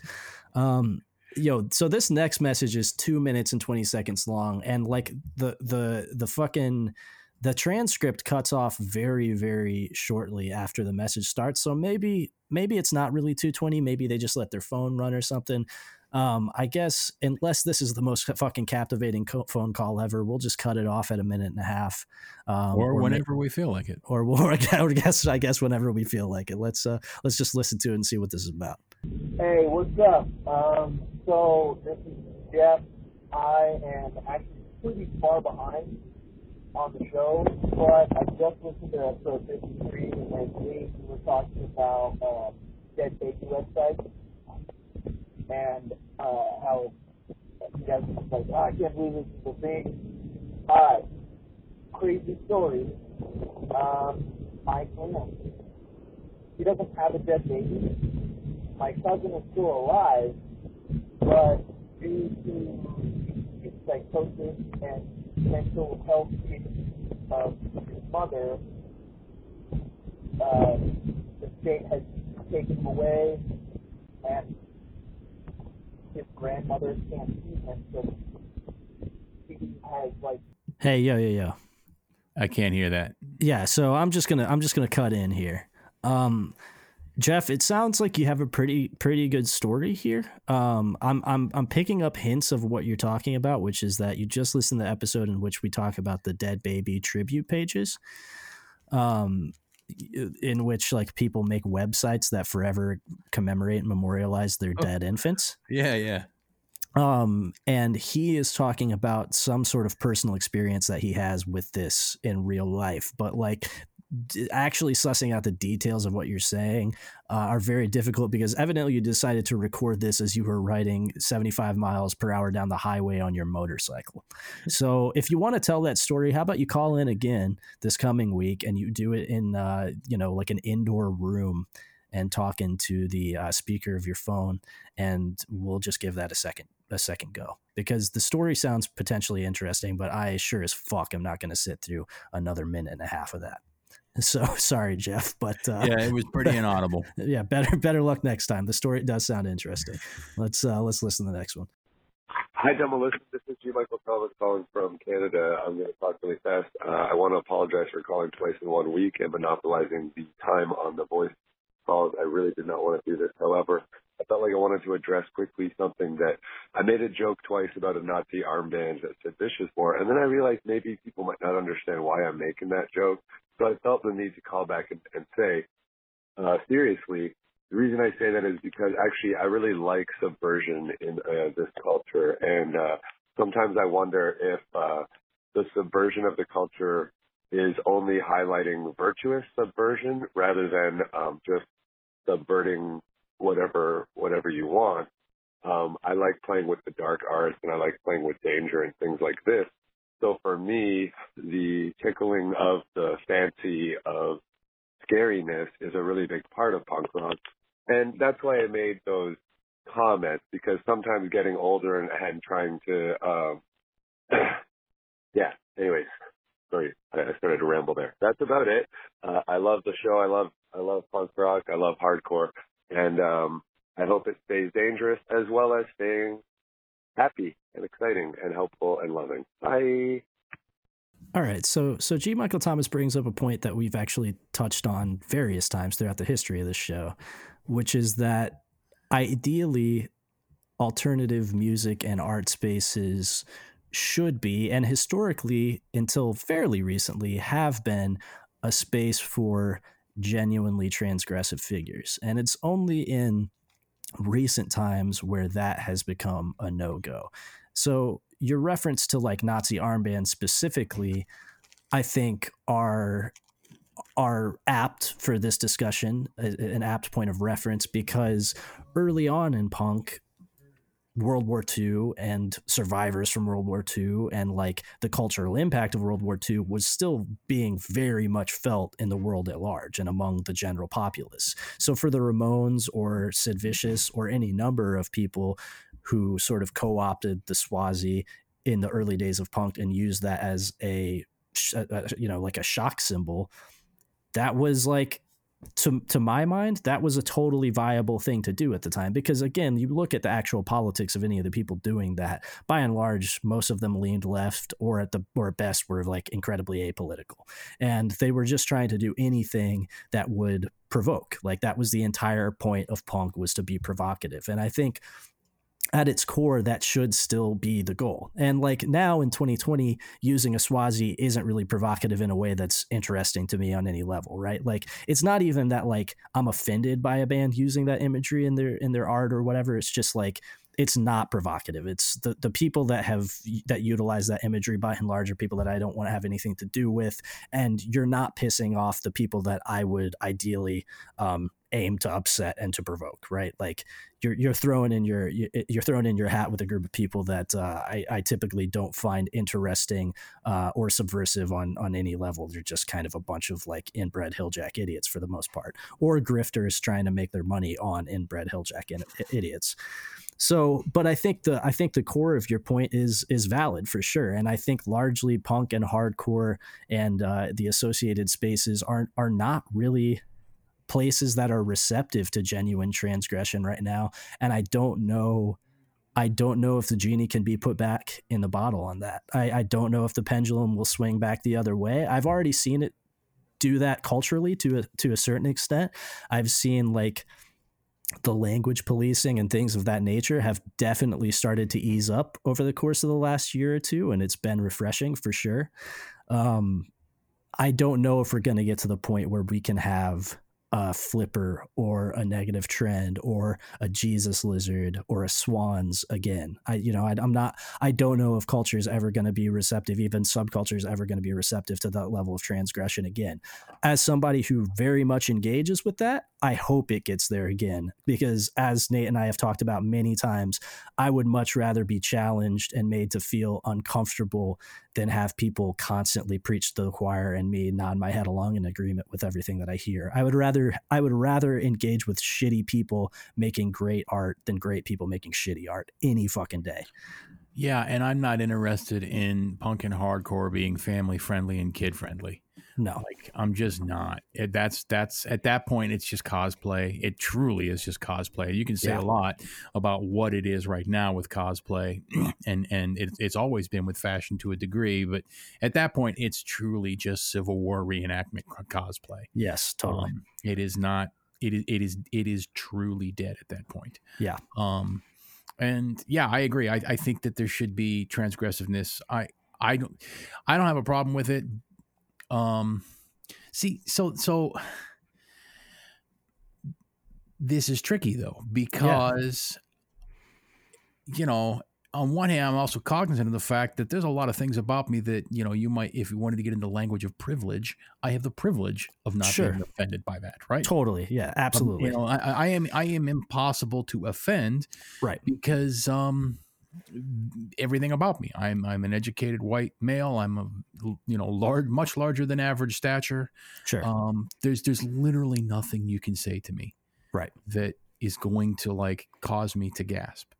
Um, and it is a shame that it's tough to be transgressive uh, outside of this idea of like you know you know the internet police and like and like you know just general language police whatever you want to call it right yeah um where you know we can't step on any toes when you know punk hardcore is all about just basically stomping on everybody's fucking toes Sure. Yeah. um you know outside of that like what is transgressive anymore even Right. Yeah. That's that's a that's a much larger question for sure. right because like you know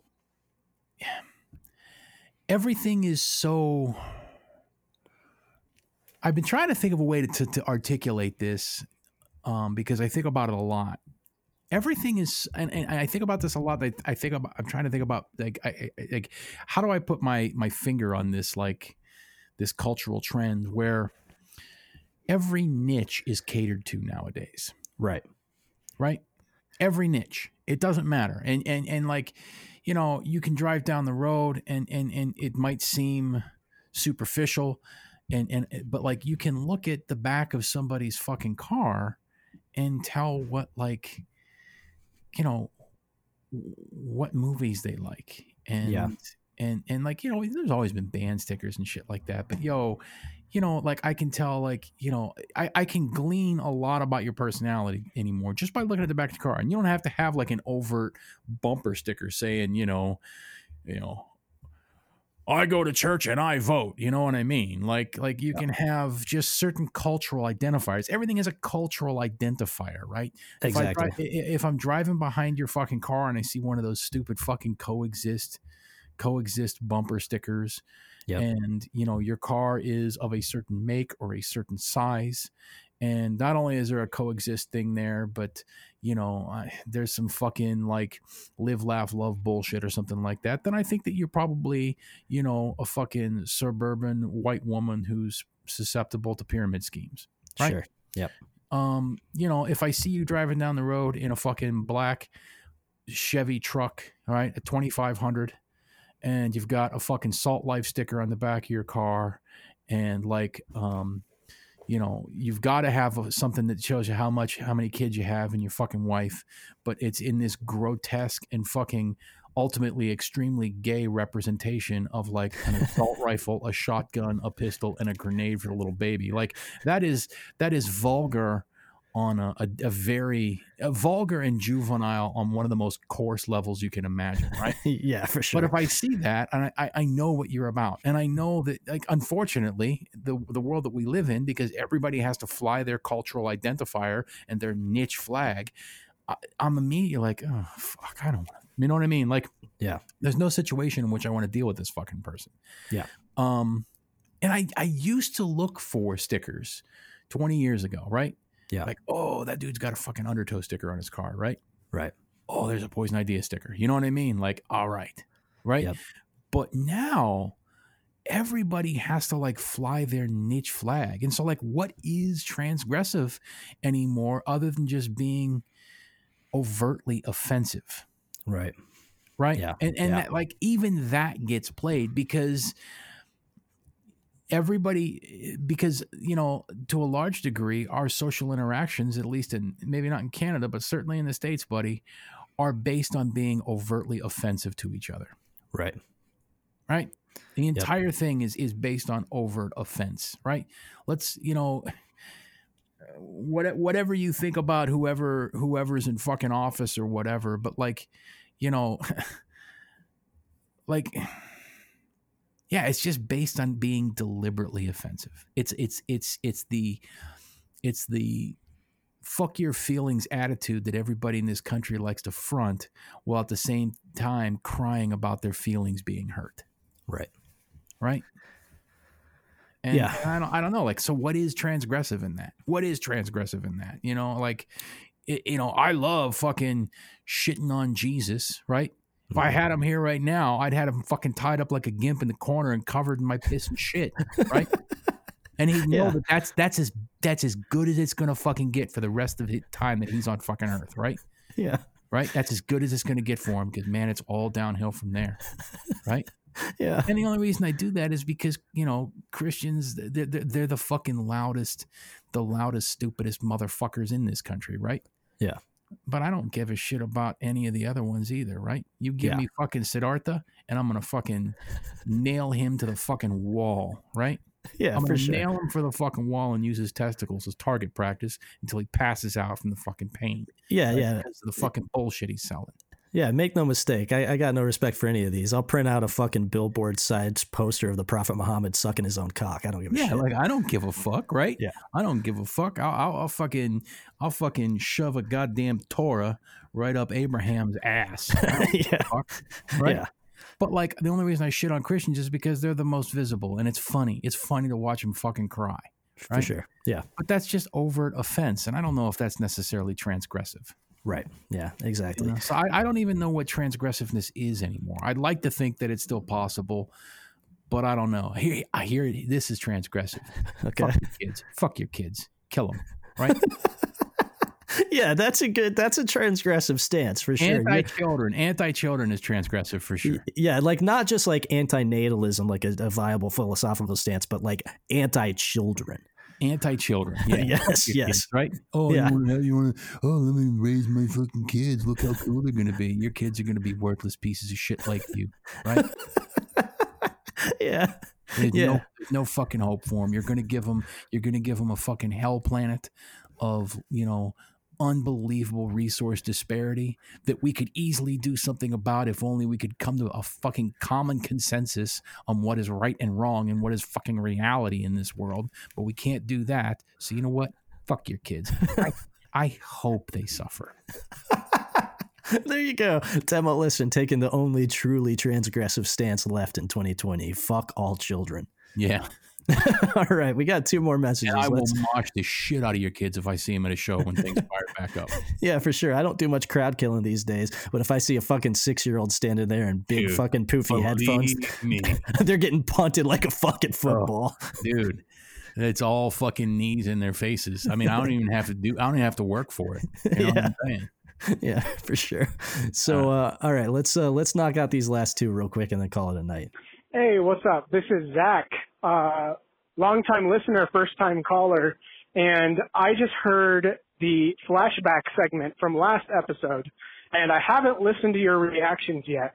But I wanted to say there was something super weird about that flashback song because the ending was basically like a who's who of nu metal between like Linkin Park and like Deftones and like I I, I don't know like POD but the first half, other than a few like nu metal flourishes, kind of just sounded like like it could have been a turnstile song. Like if you put the right vocals over that, like maybe the like mid-career turnstile. I don't know. That was just super weird. So I haven't listened to your reactions yet, but I wanted to get my raw take in because that was really funny. And I think that there's no way that it's not a joke or at least done ironically. Like maybe they do like nu metal, but they're aware of how fucking dumb it is, kind of like me. I don't know. It's kind of odd. But anyway, love the show. Got some good belly laughs. Hope to he- I'm interested to hear reaction. Okay. So Zach basically came to the exact conclusion that we did, Yeah, yeah, more or less. which is good to know that we're not just uh, complete idiots. At, Yeah. at least Zach Zach is just as much of an idiot as us. yeah, yeah, right. Which A- is comforting. case scenario, right? Right. Well, and and yo, so you it's you left this on Friday, so I imagine you probably have listened to our reactions to it by now. Um, but yeah, so as Nate just pointed out, you came to the same conclusion as us, and I also pointed out exactly what you pointed out, which is that my initial sort of knee jerk reaction to it when I first heard the song was that like I was disappointed with how decidedly un-nu metal the first half of the song was, and then in the latter half it goes like full on, uh, like it becomes a, a pastiche of, as you pointed out, just various nu metal bands of the area era. But yeah, the first half of the song, other than a few flourishes, does basically sound like it could be a fucking uh, turnstile or a higher power song or something for sure. It just sounds like contemporary, bouncy, you know, melodic, kind of more accessible hardcore. Um, but yeah, if you if uh, if you listen to the rest of the episode, if you've not done so yet, you will find that we uh, we arrived at, at largely the exact same place you did. All right, one more. Yep, let's uh, let's knock out this last one. Yo, so uh, if anyone out who listens to this shit is uh boys with our homie Logan Paul, uh, yo Logan Paul, this is an invitation to the Demolition Discord because man, you're about to get a fucking lobotomy, and if you ain't autistic then, you are definitely gonna be retarded now. Oh god, fuck that one up. Anyways, uh, Seaweed versus Sunny Day Real Estate. Choose your fighter.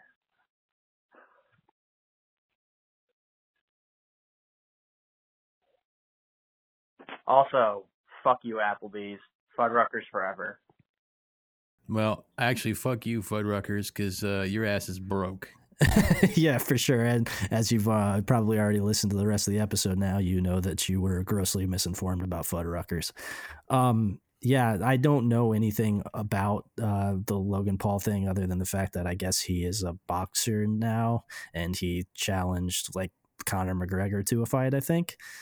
I Uh, I have no idea who Logan Paul is. he is like a uh, he was a YouTube star um, who transitioned into becoming a, prof- a professional fighter.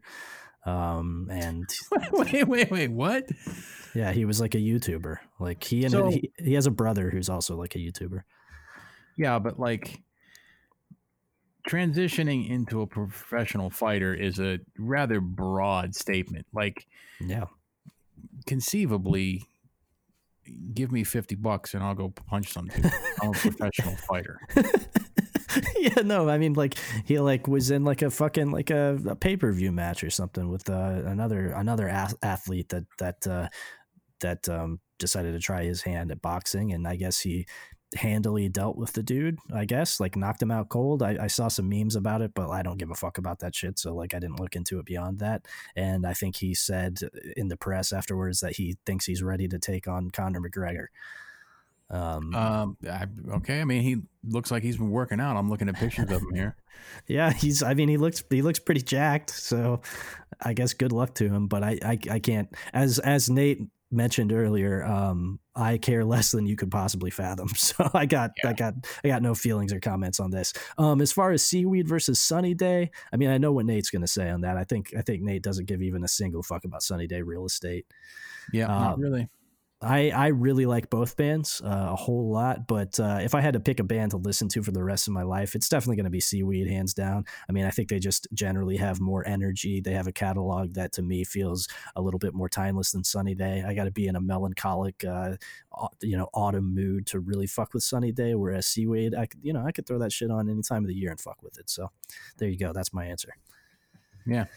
Um, okay, so on that note, we'll just wrap it up real quick. It's already been a long episode, so uh, we'll make it quick. If you want to send in music, you can do so at demolistenpodcast at gmail.com.